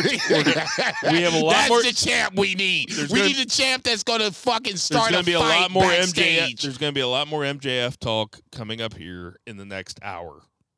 Or That four. doesn't that doesn't happen whenever your champion just rolls into the ring slowly. So uh, anyway, uh, next we had kind of a blue balls moment for the crowd, in which the AEW Trios champs came out and then were the lights went off, which has like been pretty much the build to this feud. Which, granted, the Elite versus the House of Black doesn't require like a lot of storytelling, but I feel like you could do a little more than occasionally turn the lights off. And then now we've got what are a few days before the pay per view, and they get they get beat up, and uh, they get their belts stolen. And I agree, they gave them back. I don't like the belt stealing gimmick. Pretty on the record for that. Uh, but I would I'd just be bummed out if I was in the crowd for this and um, you know about to get the elite and it was just it's just been kind of lame and kind of lazy. But I think the match is gonna rule. So that's what that's where I'm at with it. It's one of the matches that I'm looking forward the most to. Is House Yeah, of Black. Just I mean, the physical it's, match it's just itself. because I, it's because of how good those guys are. It has nothing to do with how they've been, how they presented the Yeah, feud, I'm not because ta- yeah, yeah. but yes, yes, that is part of AEW pay per views though. In this scenario, if you told me you're, It's part you're of AEW as a whole. if you told like me you were sometimes going to have a banger matches with no story. If you're gonna have a if you're gonna have a six man tag with these six guys, sign me up. I'm I'm totally down for it. The booking part of it totally separate. If you just want to talk about the physical match itself, sign me up. Uh, then we had a ladder match, which was pretty awesome and pretty terrifying. Uh, so Takeshita, Ortiz, AR Fox, Eddie Kingston, Powerhouse Hobbs, Sammy Guevara, Action Andretti, and Commander um, out of nowhere. Um, but welcome addition to the match. Uh, Ortiz and Kingston pretty much just fuck off and uh, brawled, and they're like, "Yeah, we're not worried about this situation. We're just gonna, you know, brawl up the ramp," which was in storyline, uh, made storyline sense, right? So that was fun. Uh, kayfabe style, you're like, I guess you know, keeping kayfabe alive, even though they hate each other, but um, they couldn't look past it uh, for their own benefit here. But uh, this thing was nuts. There were a lot of botches, uh, like Action Andretti and Sammy Guevara with the uh, Falcon Arrow attempt, and Action Andretti, you know, super Jesus. super green dude. I empathize, but it was just scary to watch him not coming down on. I can't do any of the shit that they do. So, but I'm just saying, like it was bonkers. And he got his leg cut whenever he was coming down. Scared me to death. Um, Powerhouse Hobbs just being such a huge man on such a broken ladder, standing, having to stand on the very top of it in order to reach the goddamn uh, ring, the, the brass ring. Um, that was scary. I mean, you got the the referees on the bottom of it, like holding the ladder up, like the flag at Iwo Jima. There's just like so many of them. Uh, it was Zach, Zach, just different. Well, Zach, move your phone just a little bit. Like we're having a hard time hearing you. I I heard you say that the referees look like Iwo Jima, which is really, really fucking funny. Sorry, I had my AirPods in, so Oh, okay. I was, uh, yeah. So hopefully you can hear me better. All good. I, I understood everything you said. I just wanted to put it out there. Don't worry, I'll cut this part out of the podcast. yeah, exactly. you want to, you want to end it before I go evil? I, I, I think that I think that Zach pretty much nailed everything that I thought about this. Uh, this is right when the baby went to bed, so right when I came out, this ladder match was in full swing, and it was pretty exciting and pretty dangerous. Listen, uh, the the botch that Action Andretti and Sammy Guevara had was one of the worst botches you'll ever see in a ladder match downright dangerous. They both could have been paralyzed, like really the way that the way that it went down. They both could have been paralyzed. I don't want to be too. I don't want Tinder Mahal to text me tomorrow and tell me that I'm being a grandma. Yeah. Talking about- on this one, this is It was gnarly though. It was it was a gnarly botch. You saw it, Jason? No, Bo texted me on it, and when he texted me, I just gotten home like ten or fifteen minutes ago, fed the cats, whatever. I'm you know getting my high on, I'm getting ready to start watching this shit, and he had texted me when I literally had the remote in my hand. I'm starting to you know get the shit together, and he would- and his text came through with Andrade versus Andrade, and I'm just like Andrade came back, and I'm like. What the Sound like, fuck? sound like somebody else got their smoke on. so I'm like instantly, I'm like, ooh, this is gonna be good. So now I watched this shit and I was like, okay, he met Action Andrade, whatever. That spot was dicey at best. It would have been fine with a couple of pros, but it was it wasn't a couple of it, it was Action Andretti who's only been a pro for only so long, or at least he's only been on TV for And so one of the long. craziest motherfuckers on the roster in Sammy Guevara. right. I get it. Yes, and Action Andretti clearly was like, I can do this, and I kind of felt bad for him afterwards. He finished the match, and there was a couple more spots that he did after the match or during the match that were really fucking cool. My favorite spot of the ma- match was the Blue Thunder Bomb by Takeshita, which was on. Ooh, who was that on? Was that on Sam Guevara too? I, honestly, I can't remember. I mean, that was an insane spot, and and a perfectly executed spot also. Uh, in stark contrast to what we saw earlier. True. Either way, this was these were guys that were trying to make their name. Uh, like Commander. commander, th- the uh, the thing. You know, Zach mentioned kayfabe in uh, a ladder match, and there is no kayfabe in ladder match. There is no, ooh, I need to go for the belt. It is like, no, I'm gonna I'm gonna do the, the biggest spot ever. I'm gonna cause the most damage, do the biggest spot, and if you if you hate non kayfabe stuff, if you're a lover of kayfabe, just skip just skip ladder matches altogether. Altogether. Altogether. like they they don't make any sense. None. like They are the spot Iwo, fest. No, the Iwo Jima uh, joke that Zach made, it it it makes sense more so at the end because Hobbs, He had a hard God time bless getting him. down. No, no, God bless him. Hobbs takes out the fucking ladder and then he uses that same jacked up ladder to go up and try to get the ring, and obviously he I saw it. some dude get just roasted on Twitter last night because he was like, "Why are the referees holding the holding the ladder? What the fuck? Why do referees help somebody win?" And somebody was like, ah, yeah, "That that that's happened in every single ladder match in history."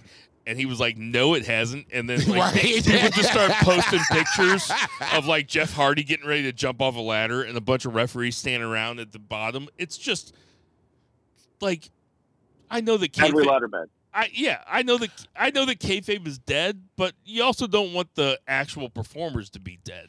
You know, like Yeah, and- and Hobbs that- had a hard time getting down. I didn't think he was gonna get down. I was like, why that motherfucker standing on the very top? Just the the flip side of it because I'm one of those guys He's that so huge. No, I'm one of those guys. I'm one of those guys funny. like, okay, the referees are holding this fucking ladder. I get it. You don't want anybody to get hurt. But damn, then you know, bring it down a couple feet. Get a bit more industrial ladder. I don't give a fuck. I'm telling you, I think I think it's because there are guys out there that aren't very experienced. How many how many ladder matches do you think Powerhouse Hobbs has had? One. How many ladder matches do you think Action Andretti has had? One. Right. None. One. He just did it. Exactly. I think it's a bunch of inexperienced guys. Okay, but uh, I, I'm I'm I'm not criticizing them. and I'm not But- critic and I'm not saying that you're wrong either. But I get what you're saying. It's got to be somewhere in the middle where you have these guys. You need a Shelton Benjamin. You need a Matt Hardy. You need guys like that to be a ring general for shit like that, and not have just a bunch of guys. You need veterans. and and as much as we shitted on, and I'll say it, as much as I shitted on Natty being in the elimination chamber, that That's makes probably her part. sense.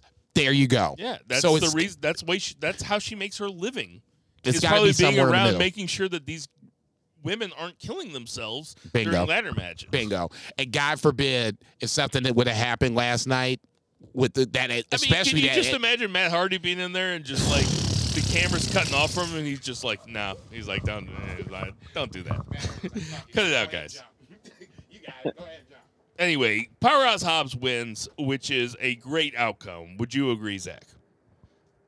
Oh yeah. Uh, I just keep giggling to myself, thinking uh, about him standing at the top of that ladder and how it does seem so funny and overkill. It's just like the equivalent of some dude standing bare ass with his pants around his ankles at a urinal, I don't. Like, thi- yeah, I get the know. job done. I don't think he was supposed to. I don't think he. Uh, I don't I think think- he was supposed to stand on the very top. I think he got up there and he was like, "Oh, I'm not fucked up here."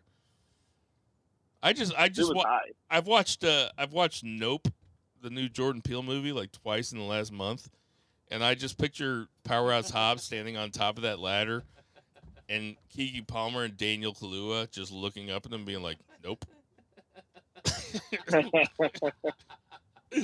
I'm not helping that motherfucker. Nope." Mm-mm. I uh, I do think the only other person that could have won it, that uh, because the crowd was really behind Hobbs, understandably so, and they were really behind Takeshita. But if, if anybody was winning that, it should have been Takeshita and or Powerhouse Hobbs. Yeah, So and it was good. it, it's Hobbs' home hometown too. He's from San Francisco, so perfect.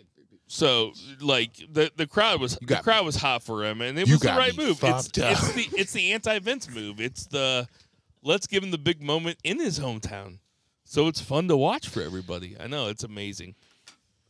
What a novel concept. Uh, all right, moving on. Uh, we had uh, the, uh, just backstage update. Chucky T and Trent. Uh, they're out of the tag team battle royal. Um, Danhausen and Orange Cassidy are going to take their place. And then we had Chris Jericho versus Pretty Peter Avalon. and this is, you know, a couple minutes. And, you know, Jericho sold a lot for him. And ended up winning with the code breaker, which was kind of a nice Avalon sold the Uh, shit out know- that motherfucker. He he channeled the Rock. in in Stone Cold Stunners. I mean, as soon as Jericho hit that code breaker, Peter Avalon was like, "Wee!"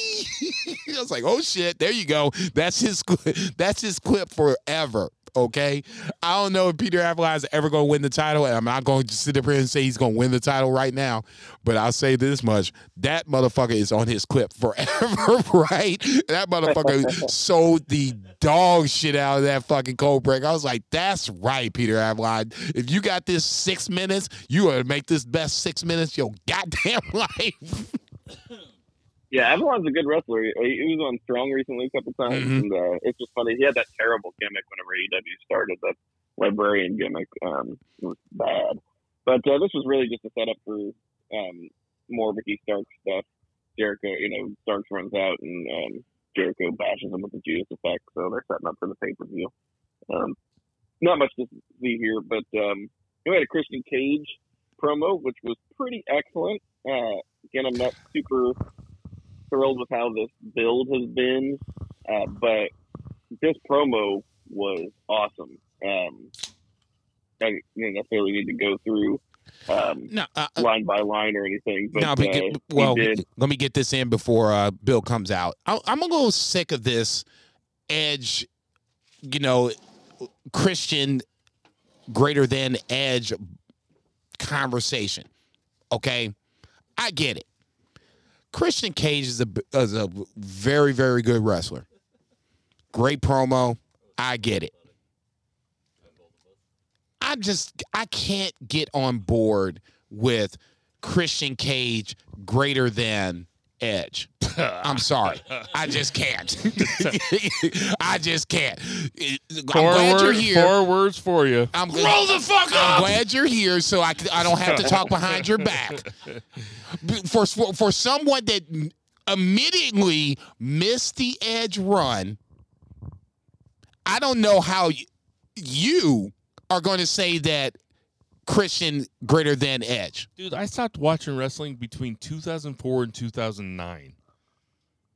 I'm 43. That's a very small amount of time. That was a, a by all accounts, a pretty shitty time in wrestling where it was John Cena versus Edge all the time.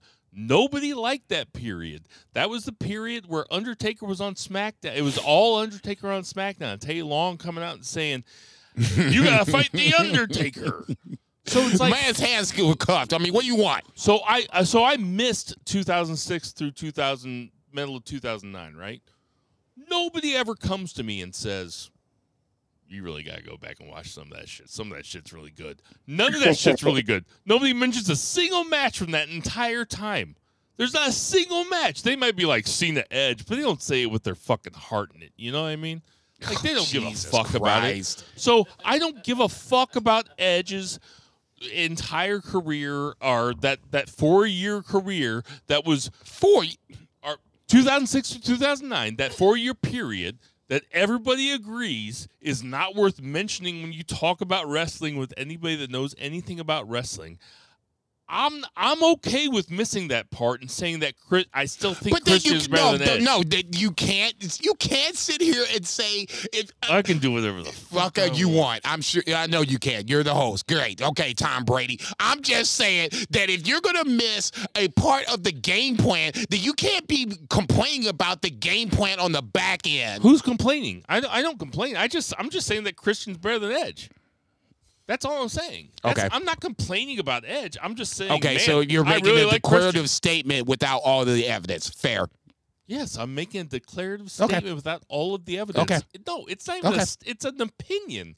I like Christian better than Edge. Than Edge. Christian's better No, than no, Edge. no, no, no. What That's you just get? Okay, You're there right. you go. Christian's there you go. There you go. No, you're right. It's a there you go. Now No, you I'm talking sorry. about saying with your chest, saying with chest. You you just said. I'll say there, with there my you chest. go. You know, yeah, get that Christian's shit out. I tell you what, the best thing that ever happened to Christian's career, in my opinion, for my opinion, is when Edge Edge beat Del Rio at WrestleMania. It was the curtain jerker. I remember it very well because that was there, there's a surprise, but go ahead. because that was the year that Del Rio won the Royal Rumble and he challenged Edge and it was like, oh, it's going to be a main event. No, it came on at 6 p.m. while people were still dumping their fucking ranch dip into cups. And it, it, it was like, okay, well, I, I, I, you know, I'm still excited for this match. And Edge goes over, and then Edge has to retire within two weeks. And then they had the whole instead. It was supposed to be Edge versus Randy Orton for up until SummerSlam, where Edge was supposed to win. Then Randy Orton was supposed to win right back, and Edge was supposed to be pissed at him the entire time. Oh no, I'm sorry. It was supposed to be Christian and Edge, and they replaced Edge with Randy Orton. And so Orton, That's when he got the Orton and Christian. That's when the one more match stuff started. started, and then with the uh, the concerto when the, uh, Randy Yes, Orton had the that uh, feud fucking ruled, man. No question. That was like a four month. No feud. question. And that was Christian. Christian was always kind of in the shadow of Edge. Edge and Christian, my favorite tag team of all time. Like I love Edge and Christian as a tag team. I don't love Edge solo. I love Christian solo. obviously. so I mean that's where I'm at. Go ahead, two beer. I was about to say. Otherwise, we, we were going to go down a rabbit hole Sorry, like nobody's Two Beer, they business. They gave me weed. no, no, no, no, no, no, no. Fuck that. Where's the camera, man? Rewind the fucking tape. I'm throwing the red TikTok. flag at Put it on TikTok. I'm throwing the red flag right now. That's Sorry. bullshit. We, got, we still got predictions. Sorry, Zach. Go ahead. Uh, moving on, we don't have to talk about Hook versus Matt Hardy. It is not important. Uh, Toni Storm versus Riho. Uh, fantastic though. Riho is so good. Fans love her so much. Uh, ends up getting a, a pin against Toni Storm, and uh, yeah, I really like this. Were you surprised by the pin? About it. Uh, maybe just a little, just because you know Toni Storm is the one in, in the match. You know, like coming up. Um, you know, she's just in, she's just higher on the card than Riho. Uh, but, um, you know, she just got a win over Willow Nightingale, who I also thought she had a win. But Riho always comes off strong. She's like the ultimate underdog. She's a former champion. Uh, I was not surprised when it happened. I was pleasantly, I was, I was pleased. Zach's a big Riho fan from way back. I I, mean, I mean, he- I, I like Riho too, but I just it was a surprise. I mean, I would the the way it happened, it wasn't a clean roll up. You can see where Riho was tr- still trying to, you know, make sure that Toni's legs were pinned down or whatever the case may be, close to the ropes, whatever. I was surprised, just booking wise, the way that Saraya and Toni Storm have been booked. I just assumed this was Toni Storm going over. I did too. I was completely surprised by the pen. Uh, next up, we had Naturally Limitless. We've already talked about that. Do you guys want to relitigate that, or are we good? Um, we're good. All right, Zach, take us into that tag team gauntlet match. So, uh, not I don't, I'm not going to go in order or anything, but I will list the participants. We had uh, Silver and Reynolds, uh, the Kingdom, Matt Taven and Mike Bennett, Aussie Open, Danhausen, Orange Cassidy, uh, Blackpool Combat Club, which is uh, Claudio and Wheeler, um, Top Flight, Lucha Brothers, Preston Vance and Rush, Angelo Parker and Matt Menard, and the Butcher and the Blade. If that sounds like a lot, it was. Preston It Vance was and Boot and Rush. I don't even remember them being in there. Like I feel like I watched the whole thing. Were you surprised by the outcome, Zach? Were you surprised by the outcome? Oh yeah, totally. Like I, out of all of the people, I mean, I know that, uh, you know, Danhausen and Orange Cassidy, like Orange Cassidy, like I said, he's protected. He's been a star in AEW for a long time.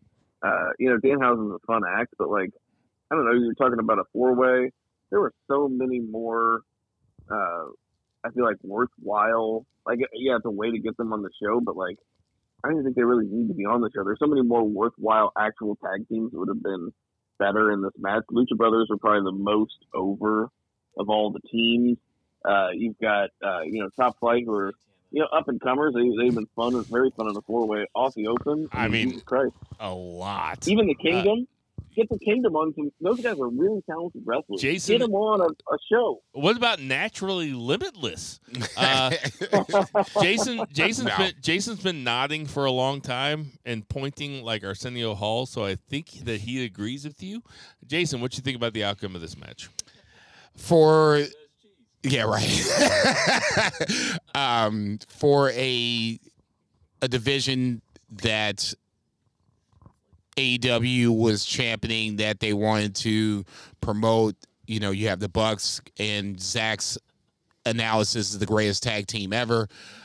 I have a hard time understanding how Danhausen and Orange Cassidy win this when you roll out teams like the Lucha Brothers, um, Aussie Open, yada yada yada. Okay, there. A, there's got to be a better way to do this Revolution match. You just can't have back to back, you know, battle royals and back to back weeks. You could do it, just break it up. Number one. Number two, He's so right. when you have, like Zach said, legit ass teams come out. Well, I'm like, damn, Kingdom comes out, damn, Gucci Brothers come out, damn, you know, Aussie Open comes out, damn, and I get it. You know, not the, some of these teams probably just come can't come to Revolution, but then if you get to this point, then why bring them out? Why tease me with these guys when you're gonna give me Orange Cassidy and Danhausen once again? Wasn't coming- Top Flight out there too? Yes. Yeah. I mean, there was a it was a Why? it was a jam packed. Okay. It's a lot then of do a fucking tag teams. goddamn tournament. You had months between the last pay per view Easy and now. Revolution coming up. You had months, and Easy that's now. what you came up with. And you, You, gave me you don't orange. have real jobs.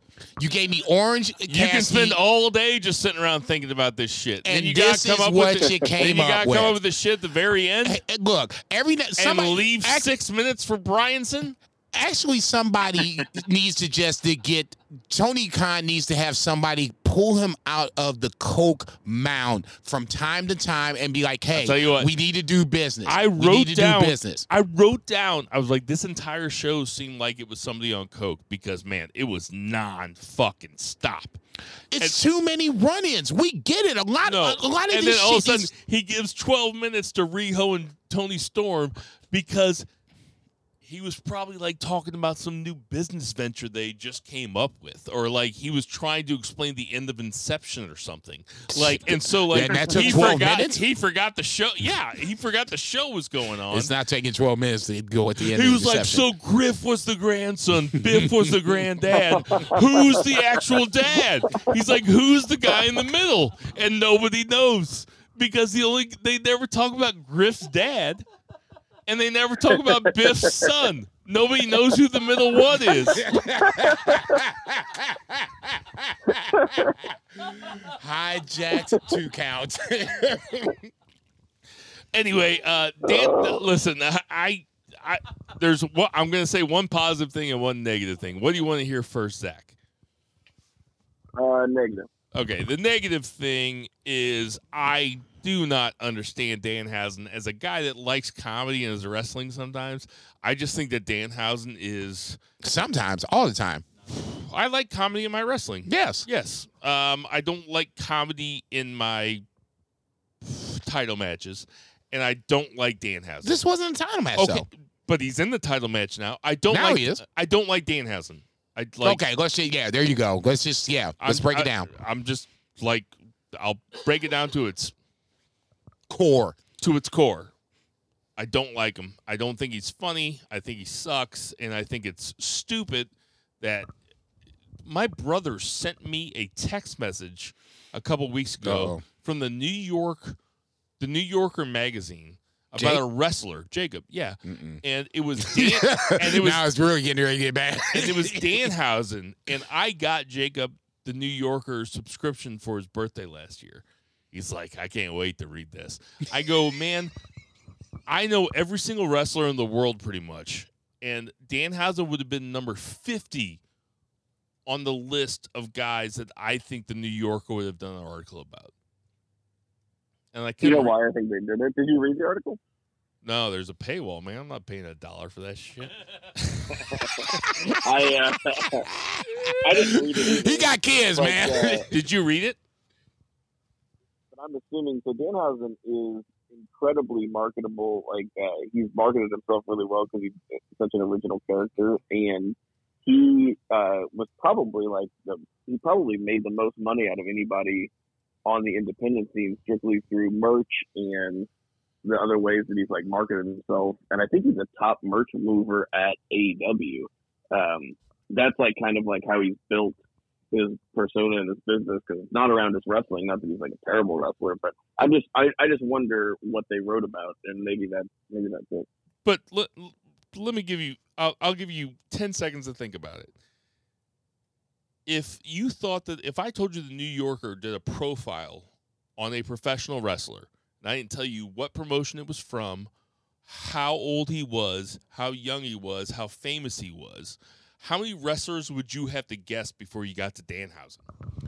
Twenty. Oh Easy. yeah, it, it'd be it'd, yeah, it'd be quite a few. Way more, way more than Easy. 20. I know. I'm, I'm, I'm being conservative. I, told my I told my brother 50, and I think that was conservative. I think that's conservative as well. I mean, you could you even if you you could go Ric Flair, Jerry Lawler, Right. you know, Stone Cold Steve Austin, you The Rock, You can give me hot or cold. you wouldn't have come. I with would have never came out with a Danhausen. That never. I mean, that's all I'm saying.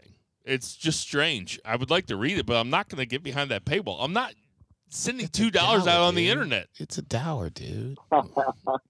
Just cough it up. Uh, and then All right, so uh, there was uh, there was an in promo, but before we talk about that, there was one promo that I forgot to mention, which was awesome, and Moxley or uh, Page. it's amazing.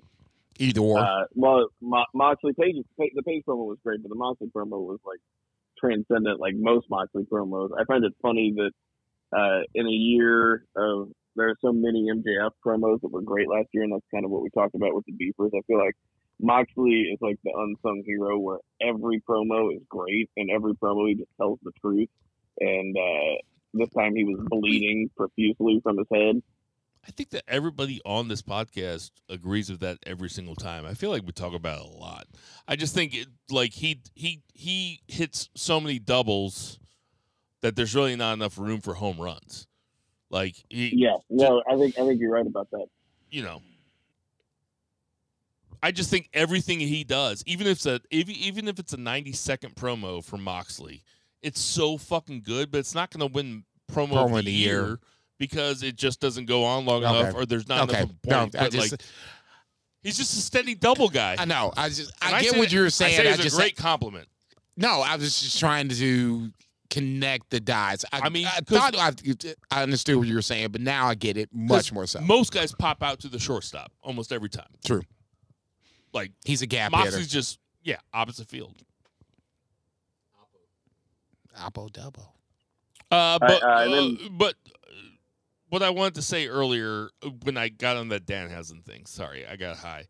Uh, oh yeah, yeah. is that this At least he, at least he meant it correctly. this this I- four way tag I- match? I, This four way tag? Oh, I no, I I asked. grabbed it. Shut the hey, giggle twins. Give me that shit. I said, "Do you want the bad news or the other good news?" And he said, "Bad news." The good news is Jeff Jarrett has the best worked punch in the entire business. Jeff Jarrett comes in Yep. and does worked punches on those young kids, and really, I mean, he's like every single time he's like whippersnapper. It looks so fucking good, and I bet he doesn't even touch him. His worked punch is so fucking good that it makes the rest of those guys, like Christian said, look like they're just playing a video game. I do, I do like that line, but like I said, for me, that's That was my a different story for a That different was my time. I will, goodness. I'll leave it. All right, I'm done.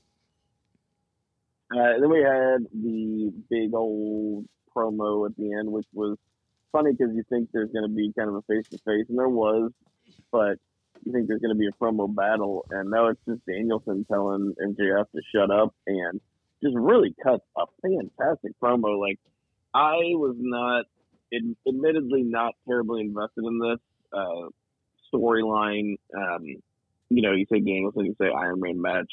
Uh, I really enjoy MJF in the ring as well, but the the build was very similar to a lot of other MJF builds, the Gauntlet build, right?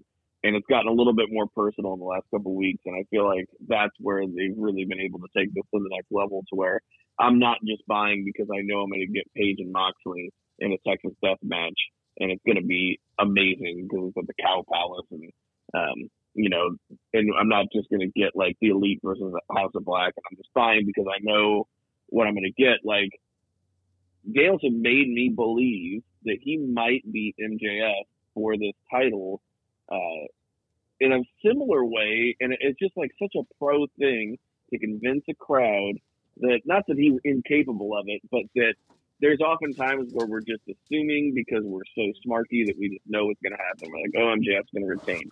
Kind of like Austin Theory and Edge on Raw like the week before last, where like I'm like, oh well, like Edge isn't gonna beat him for the U.S. title. And then Edge goes out there and cuts a promo like two minutes before the match, and he just like convinces me that there's a solid possibility that he's gonna win this match. And um, you know, I'm invested now, and I just want a little bit more of that and a little less gauntlet, uh, if we could in, in the future. But uh, I don't. What do you think? With six minutes, I mean, well, let's just say less than 10. Um, I wasn't sure what we were going to get. What we got was fine. You know, it's it's the cherry on top of this MJF, like you said, gauntlet hoop jumping that clearly Tony Khan seems like he wants to do with MJF. I'll save all the other thoughts for when we do predictions, but I, I thought this was fine. I mean, it, it, it, accomplished what you wanted to accomplish. It got a hot crowd behind Bryan Danielson versus one of, if not the top heels in, in wrestling in general. Period. So let me uh, let me give you guys a hypothetical hypothetical situation. You're still alive in ten years, okay? I better be. Both of you guys. Shit, I better be in Denver smoking all kinds of weed. And so you're thinking back on you're thinking back on MJF's career, right? Yes, sir. And are you going to think about MJF's first title reign? Do you think that you'll be thinking about like, ah, this really made him like he was such a fucking natural, or do you think that you're going to be watching the uh, E60 or the behind the music or whatever the fuck you watch, or and it's going to be like yeah, he really didn't know how to handle that first title reign. Like he thought that he was doing cool stuff, but he was out there talking about car accidents with chicks and he was doing all sorts of this weird stuff. Like we don't know why and he's going to be like, "Yeah, I didn't really know what to do during my first title reign. I thought I was ready for it. I really wasn't. I was 26 years old." What do you which one of those things do you think is more probable? B, right? Oh, the, la- the latter, yeah. Right because this has not been a good title reign. The man does the title doesn't make the man, the man makes the title. He has not elevated the title and he has not elevated himself. He's still the same old MJF. The title hasn't done anything for him. He really didn't struggle for it because all he does is sit back. Like to win the title and have it mean something, you have to struggle for it, and he just never did it. Now, this is not an indictment. You sound like you sound like Bryan Danielson. That, that was Bryan Danielson's promo. I mean, much. basically, but I, I like not to give anything away. I am picking Bryan Danielson. Uh, not to give anything away, but I'm. I I'm, think you just did. I'm, I'm, I'm picking. I'm picking Bryan Danielson. Question mark. I'll tell you why in a little bit, but I think that this has been. Uh, Spoiler alert ultimately this has been disappointing from MJF. And it's I don't think it's his fault. I just think it's they everybody everybody thought they were doing the right thing and they weren't. I don't think this is on MJF. That's why I just said. I okay. Said, I said I don't think it's on MJF. Okay. I think I, everybody thought they were doing the right thing. That includes Tony Khan. That includes whoever Tony Khan talks to. That includes MJF. That includes no, it's it's uh, more so on Tony Khan. Okay, if you if that's fine. The prop for me, yeah, it can be on Tony Khan.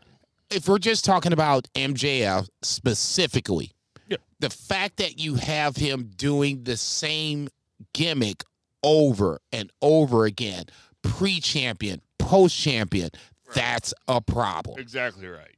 And and when you think about Dynamite after Revolution on Sunday, like is MJF just going to come out and do the exact same smarmy promo? Is it going to be CM Punk that comes out and helps him so that like catapults into the next thing? Oh Jesus Christ! Or is it going to be Bryan Danielson coming out there to a raucous crowd being like, fuck yeah? Also, I think the AEW is made for babyface champions. I Uh, can, I can see that. better. I can see that. I can. I can let, totally let, agree let's bring that. Zach in here. I feel like uh, we've been ignoring him. No, not at all. I I fully agree. Um, I'm really kind of interested if Bryan Danielson doesn't.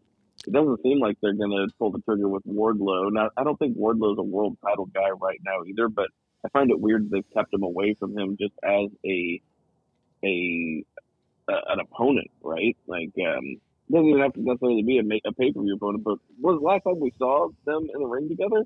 Wardlow just destroyed him, and Right. MJF was off TV for months. Right. Uh, Yeah. So why have we not brought that back around? I Um, think we will. It's just it's it's not the right time. Hey, guys. Is ice cold. Hey guys, let's get to that three count. Okay. Two, three. So, Tom Brady better get this shit over here. And you know what that three count's going to be? Mm. I say I had That's that. right. It's going to be predictions. I had that sneaky suspicion. So, I will go first because I've been thinking about this one all day, and it makes me really mad. This should be good. You've been thinking about the. You've been thinking about this. Never mind. I've been ahead. thinking about this match. All, I've been thinking about this match ever since the ending of the last match last night, which is the tag team match. Okay. So we have the Gunns, aka the Ass Boys, versus the Acclaimed, versus Lethal and Jeff Jarrett, versus Orange Cassidy and Danhausen. Orange Cassidy and Danhausen is almost an insult to smarks out there. It's almost playing too much to it. I'll, I'll take that insult and uh, accept your apology, Tony, Tony Khan. Whenever you're ready, that is BFRJCB at gmail.com. I'm gonna go. We're gonna go least to most, right? Obviously.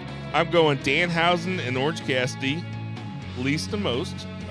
They're the least. I'm going the guns next. Talk about a mistake. Putting the belts on them was stupid. I'm going lethal, lethal and JJ, Your fault. Your fault. Your fault, Vice. This is you. and this is I'm, on you. I'm going the acclaimed, most likely to win because the acclaimed or taking the belts off them was stupid. Uh, Zach, what you got? You want you want least to most? Yeah, I want least Duh. the most, please. That's what we do. All right. Least to most is going to be uh, yeah Jeff Jarrett and Jay Lethal. Not a thing, but I am weirdly intrigued and happy that they're in this match. Oh, no, it's a thing. And the, Oh, yeah. just just And- pay attention to Jeff Jarrett's fucking punches. He's got the best punches. Jesus Christ. all those all dude all those Memphis guys did because that's all they did was punch. That's exactly right. That's exactly right. He nailed it.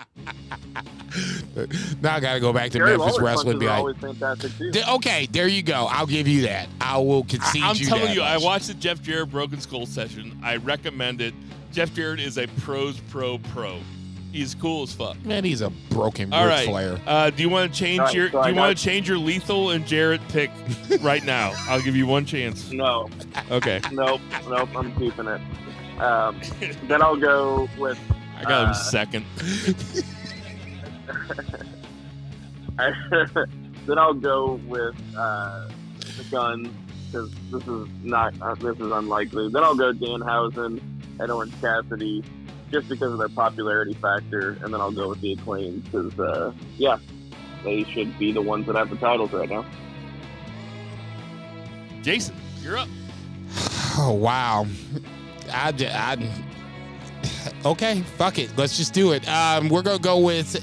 Well, Orange- we're not gonna sit here. Like, I do know, it. I know. I'm just. I'm really surprised It's that your I'm. turn. Just, yeah, I know, motherfucker. Orange Cassidy and Dan Danhausen at four. It is what it is. Obviously, my own personal objection to it aside. We're gonna go with three with what they're calling uh, Triple J, and that's Jeff Jarrett and Jay Lethal. I'll be as much as Bill likes to see Jeff Jarrett punch guys. I'll be more than happy to see Jay Lethal go away at some point. Oh, I'm sorry, Jeff Jarrett go away at some point. Two, I'm going to go with the acclaimed. I'm going with what everybody else has said about AEW and what I think I've seen. Tony Khan just doesn't give a title and then take it away. So you're taking the guns. I'm taking the guns at number one. Somehow, some way, Billy Gunn is You're still in right. play. Yep. And the fuckery is not happening yet. And we've waited and we waited and we waited. I get it. Who should be the champs is different than who are going to be the champs. I'm taking the guns. You know what's fun here is that none of us have the exact same four. Yeah. So, uh, coming up next, we have a three way match, which is between, uh, sorry, it's uh, Ruby Soho, He can't read his own Jamie handwriting. Hayter, and Saraya. Jason, you go first, motherfucker. Uh, we'll go in order of least to most. I will go with Ruby Soho as least. Um, she feels like she's just thrown in there. God bless her. No disrespect to Ruby Soho. I think she's a great wrestler. Just wrong angle, wrong time. I'll go with Saraya's too. I don't even we really like Saraya. It feels like she's like the the dead weight on the Titanic when it comes to the AEW's women's division. It's already been hard enough, and you brought her over. disrespectful to the Man, look, I don't get, I don't give two rats' asses. It's been worse. It's been, it's already was bad to begin with, and now you brought somebody over that you thought that was going to make it better, and it's gotten worse. It's I've on seen that the, on I've that seen the podcast on that podcast three years ago, it was the title match was uh, Kris Statlander versus Nyla Rose, and Zach asked which one was the trans person. Yeah, we definitely gonna have to go back to watch it. Listen to that motherfucker. I'm, I'm offended by that joke. you made it, motherfucker. And then obviously we're gonna go with Jesus Christ Almighty. I'm going with Jamie Hayter to retain. Jamie Hayter has done nothing to cough this Joker up. I'm going Jamie Hayter one, Saraya two, Ruby Soho three. Zach, what do you got? Uh, yeah, if you are having a hard time remembering who's in this match, I would not recommend Googling Saraya Freeway. Um, or maybe do. I don't know. But, uh, so I am going to put her at the bottom of the list here. And, and then I'm going to say Ruby Soho, and then I'm going to go with Jamie Hayter. Okay, that's exactly what I got. Okay, so that's all the uh, the multiple matches. So let's get to Christian Cage versus Jungle Boy. Zach, I'll ask you first. Who you got, Christian Cage or Jungle Boy? please give me Jungle Boy and please just let them move on to different things. Yeah, Christian Cage's promo the other night though was fucking great. Oh, it was awesome. Yeah. Like seriously, You treat this like video game, I treat it like an ATM. I'm like, Ooh. yes. That was a money line, and that is a line that Edge could never deliver. That, Jesus Christ. I, am just on, saying. man. No, no, Listen, no, when I'm no. talking about when you're talking about when okay, you're talking you- about you- Christian Cage. Look, if you're just gonna do some shit just to piss me off, no, then I- just- I, just would go have with said that even if low-hanging you fruit. weren't here. I would have said that even if you weren't here. no, you would say that if I was here. Shut the fuck up. No, I wouldn't. Grow the fuck up. Never. Go ahead. Jungle Boy versus Christian Cage. It's got to be Jungle Boy, right? I mean, come on. Yeah, everybody's got Jungle Boy. Okay, uh, I wrote that in the wrong thing. Uh, so we have Oh, the Elite versus the House of Black for the trios title. Who you got? Jason, go first. I really like House of Black. I like Brody King, Aleister Black, Buddy Matthews. I think they by themselves could be great. Tag teams could be great. Uh, The elite is the elite. I, I just honestly, I, I just really need to see Tony Khan show me that he has some sort of investment in House of Black. I don't think he does. I'm taking the elite. I'm taking the elite also for all the reasons that I said I wasn't taking the champion earlier. I'm taking the elite. You bad wagon Well, I mean, I, I mean, uh, uh, do the elite need to take time off? No. Do elite do the elite need to break up? No. Do the elite need to start telling a better story? Yes. Do the elite? Does Kenny Omega need to bring out the U.S. Championship that he beat Will Ospreay with? Yes. Yeah. Let's see. Will Ospreay in the Aussie Open versus the elite. Uh, I'm sorry. Zach, I'm just you a little got? bitter about it, like always. Yeah, if this would have had a better build, like at all, um, I might be convinced to pick House of Black. But it's just a match, and I can't see them tra- changing the title on just a match. Uh, so I want to yeah, pick. I want to pick House of Black. I really do. I yeah, I can't. feel you. So we got four matches left. We have Chris Jericho versus Ricky Starks. I'll go first. I think that uh, Chris Jericho has something else up his sleeve. Uh, they have said repeatedly that Jericho Appreciation Society is banned from ringside. I don't know why they haven't paid us yet. I haven't seen any money yet from AEW. Hey, Tony Khan, find me with my checking account. Mm-mm. Don't put don't put it out there. It's four six five X X X X X X five.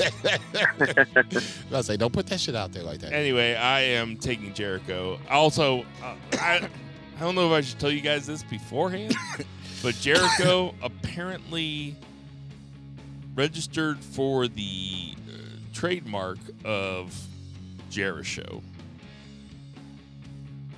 Anyway, I'm taking Jericho. I don't think that matters one way or the other. Um, coin flip toss. I'm going with I'm I'm going with Ricky Starks. I mean, goddamn. I mean, why are we doing this if, if Ricky Starks doesn't go over? Why are we doing it? I mean, that's a great question. Ricky Starks. I'm taking Ricky Ask the snowman. Uh, who you got, Zach? I'm picking Ricky Starks for the same reason as Jason. Like it just makes the most sense unless we're going to keep dragging this thing on.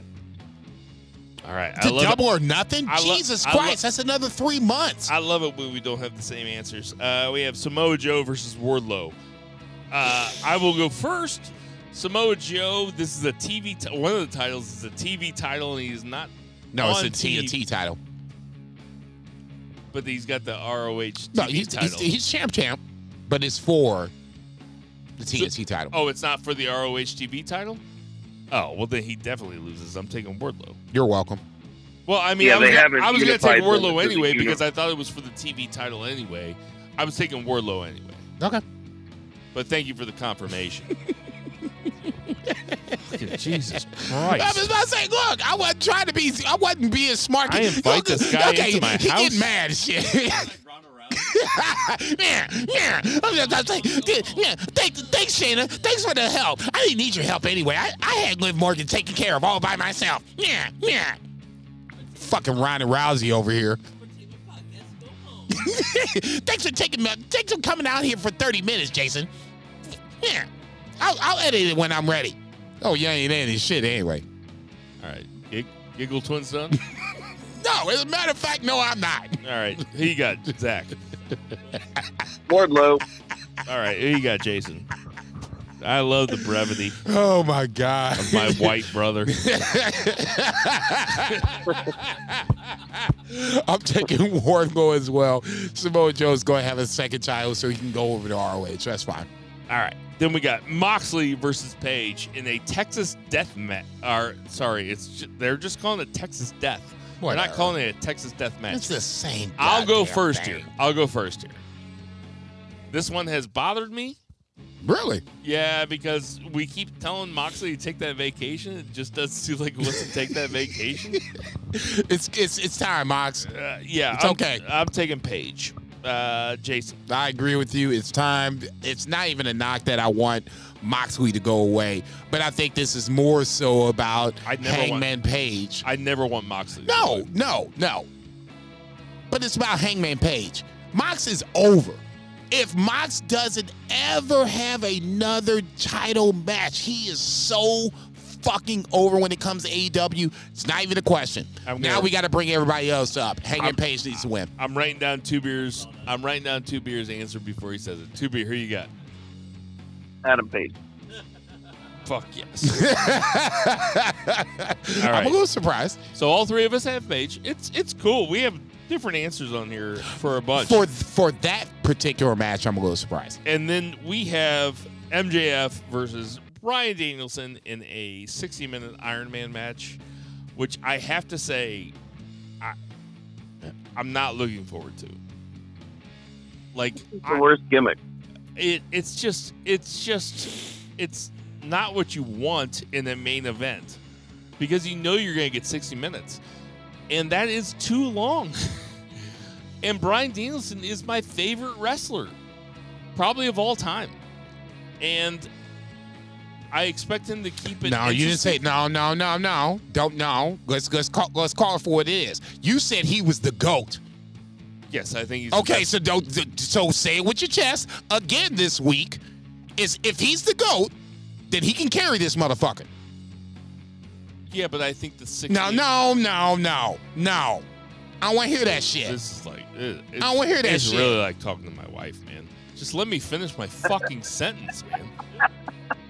I, I'm just saying, like. I, I don't even know what to say to you. This is exactly like talking to my wife. Like, okay, yeah, I guess I'll uh, I'll put the baby. No, pl- no, please. No, no, you were saying that Bryan Danielson is the greatest wrestler of all time. Yeah. So if I he's going to be see, I do not want to see a 60 minute match at the end of a pay per view. But that's what we got. It has nothing to do with Bryan Danielson. It has to do with the 60 minute match at the end of a pay per view. if he's that great, the GOAT, Yeah. it's not like he hasn't done this before.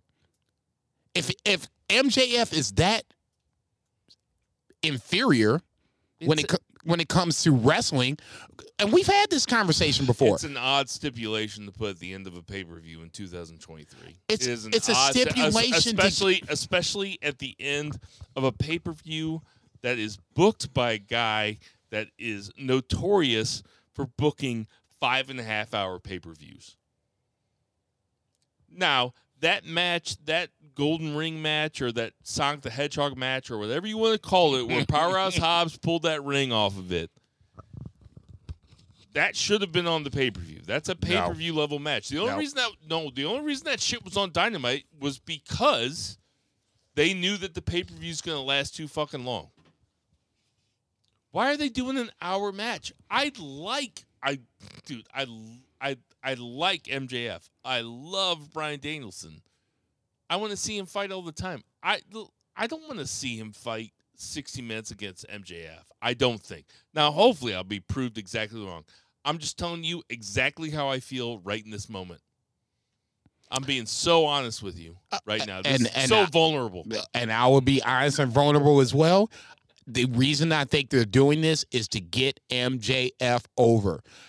As as rare as he wrestles, Who you when he does, I'm taking MJF. As rare as he wrestles, when he does, it has to be good. And if you're gonna bring out one person for 60 minutes on your AEW roster, Zach, who you taking? you're taking Bryan Danielson and bring him out. Uh, I'm taking MJF. Tell me why. Uh, yeah, I was, I was going to, but it was just funny. I've just been saying one word answers. Uh, so, um, yeah, MJF. Uh, I'll agree with Jason. I think this uh, goes a long way towards getting him over as a as a credible wrestler, and and it's a continuation of the storyline of MJF taking uh, the easy way out. And I think perhaps he's going to be maybe they'll be tied for falls, or maybe it'll be all the way out. He'll have the opportunity to take the easy way out and I think there's a, a, a possibility that he beats Bryan Danielson clean. Say that last part again. Like there's a possibility that he beats Bryan Danielson clean because if we know anything about Bryan Danielson, he loves losing to young wrestlers.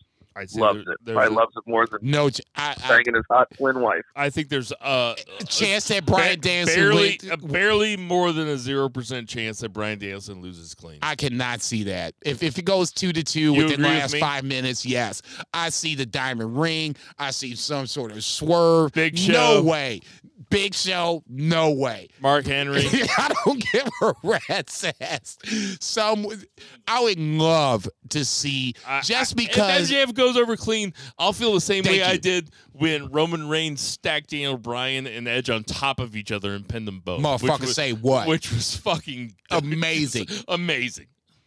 We probably don't talk about it enough. It's Oh. so dominant. no, it's one of my favorite moment, moments in WrestleMania Me- history. Me and you marked out together. oh, we were there. And I was Yeah. like, what the fuck is this? Jason and I started punching each other in the face. We were like, "Fuck you! That's so fucking awesome!" if that if that happens where MJF wins cleanly in a a final fall last five minutes, ten will minutes. not, ha- will not happen. I don't I, I don't see that happening, but if it does, it just reaffirms what I'm saying I'll be a up huge. to this I'll be a huge fan of it if it happens. I would love to see it. I just don't I- think it's going to happen. I am picking Bryan Danielson just because I I, I really don't think it's going to happen.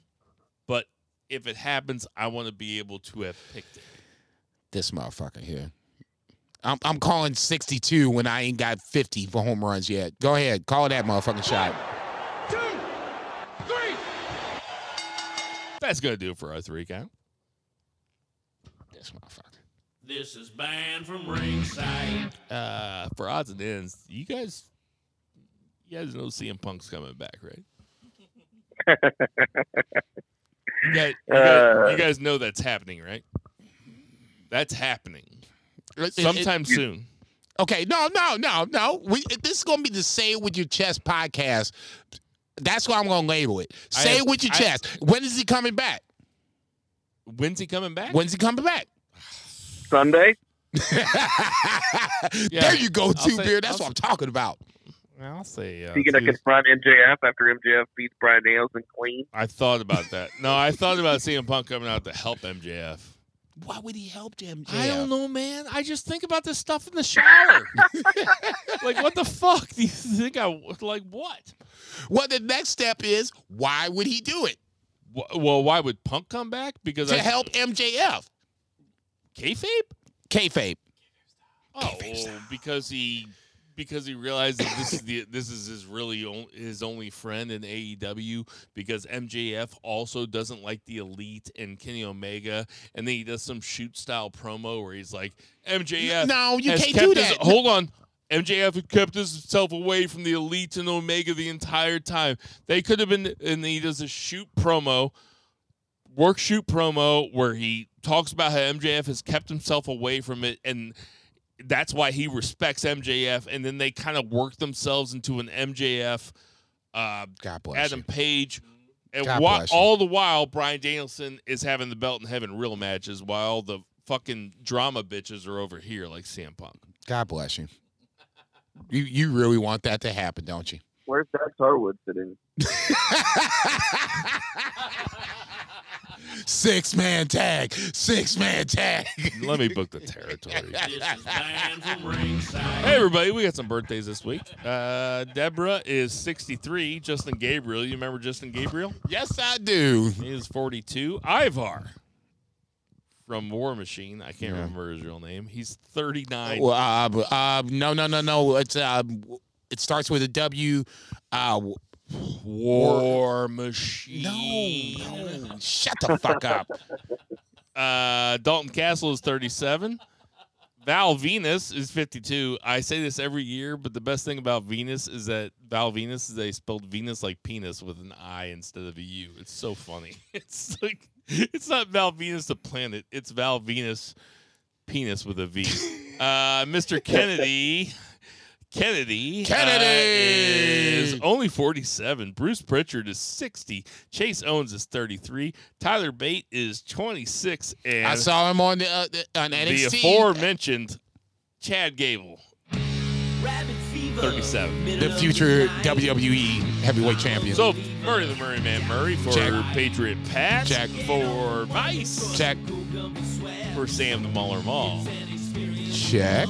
For Tanner Mahal, Check. for F&B Eatery, for Soul Check, Taco, check. for JJ Twix Pizza, for Millie the Cat, for Xander the Cat, for Check. Reba the Dog, for. Aaron the Wife, for Two Beer Zach Pullman, Your- your the daughter? white guy out in there, and uh, oh, for the daughter, uh, Edna May, for Jason Cornelius Check, check, Bell, check. I am Bill Vega, and everybody boo the heel.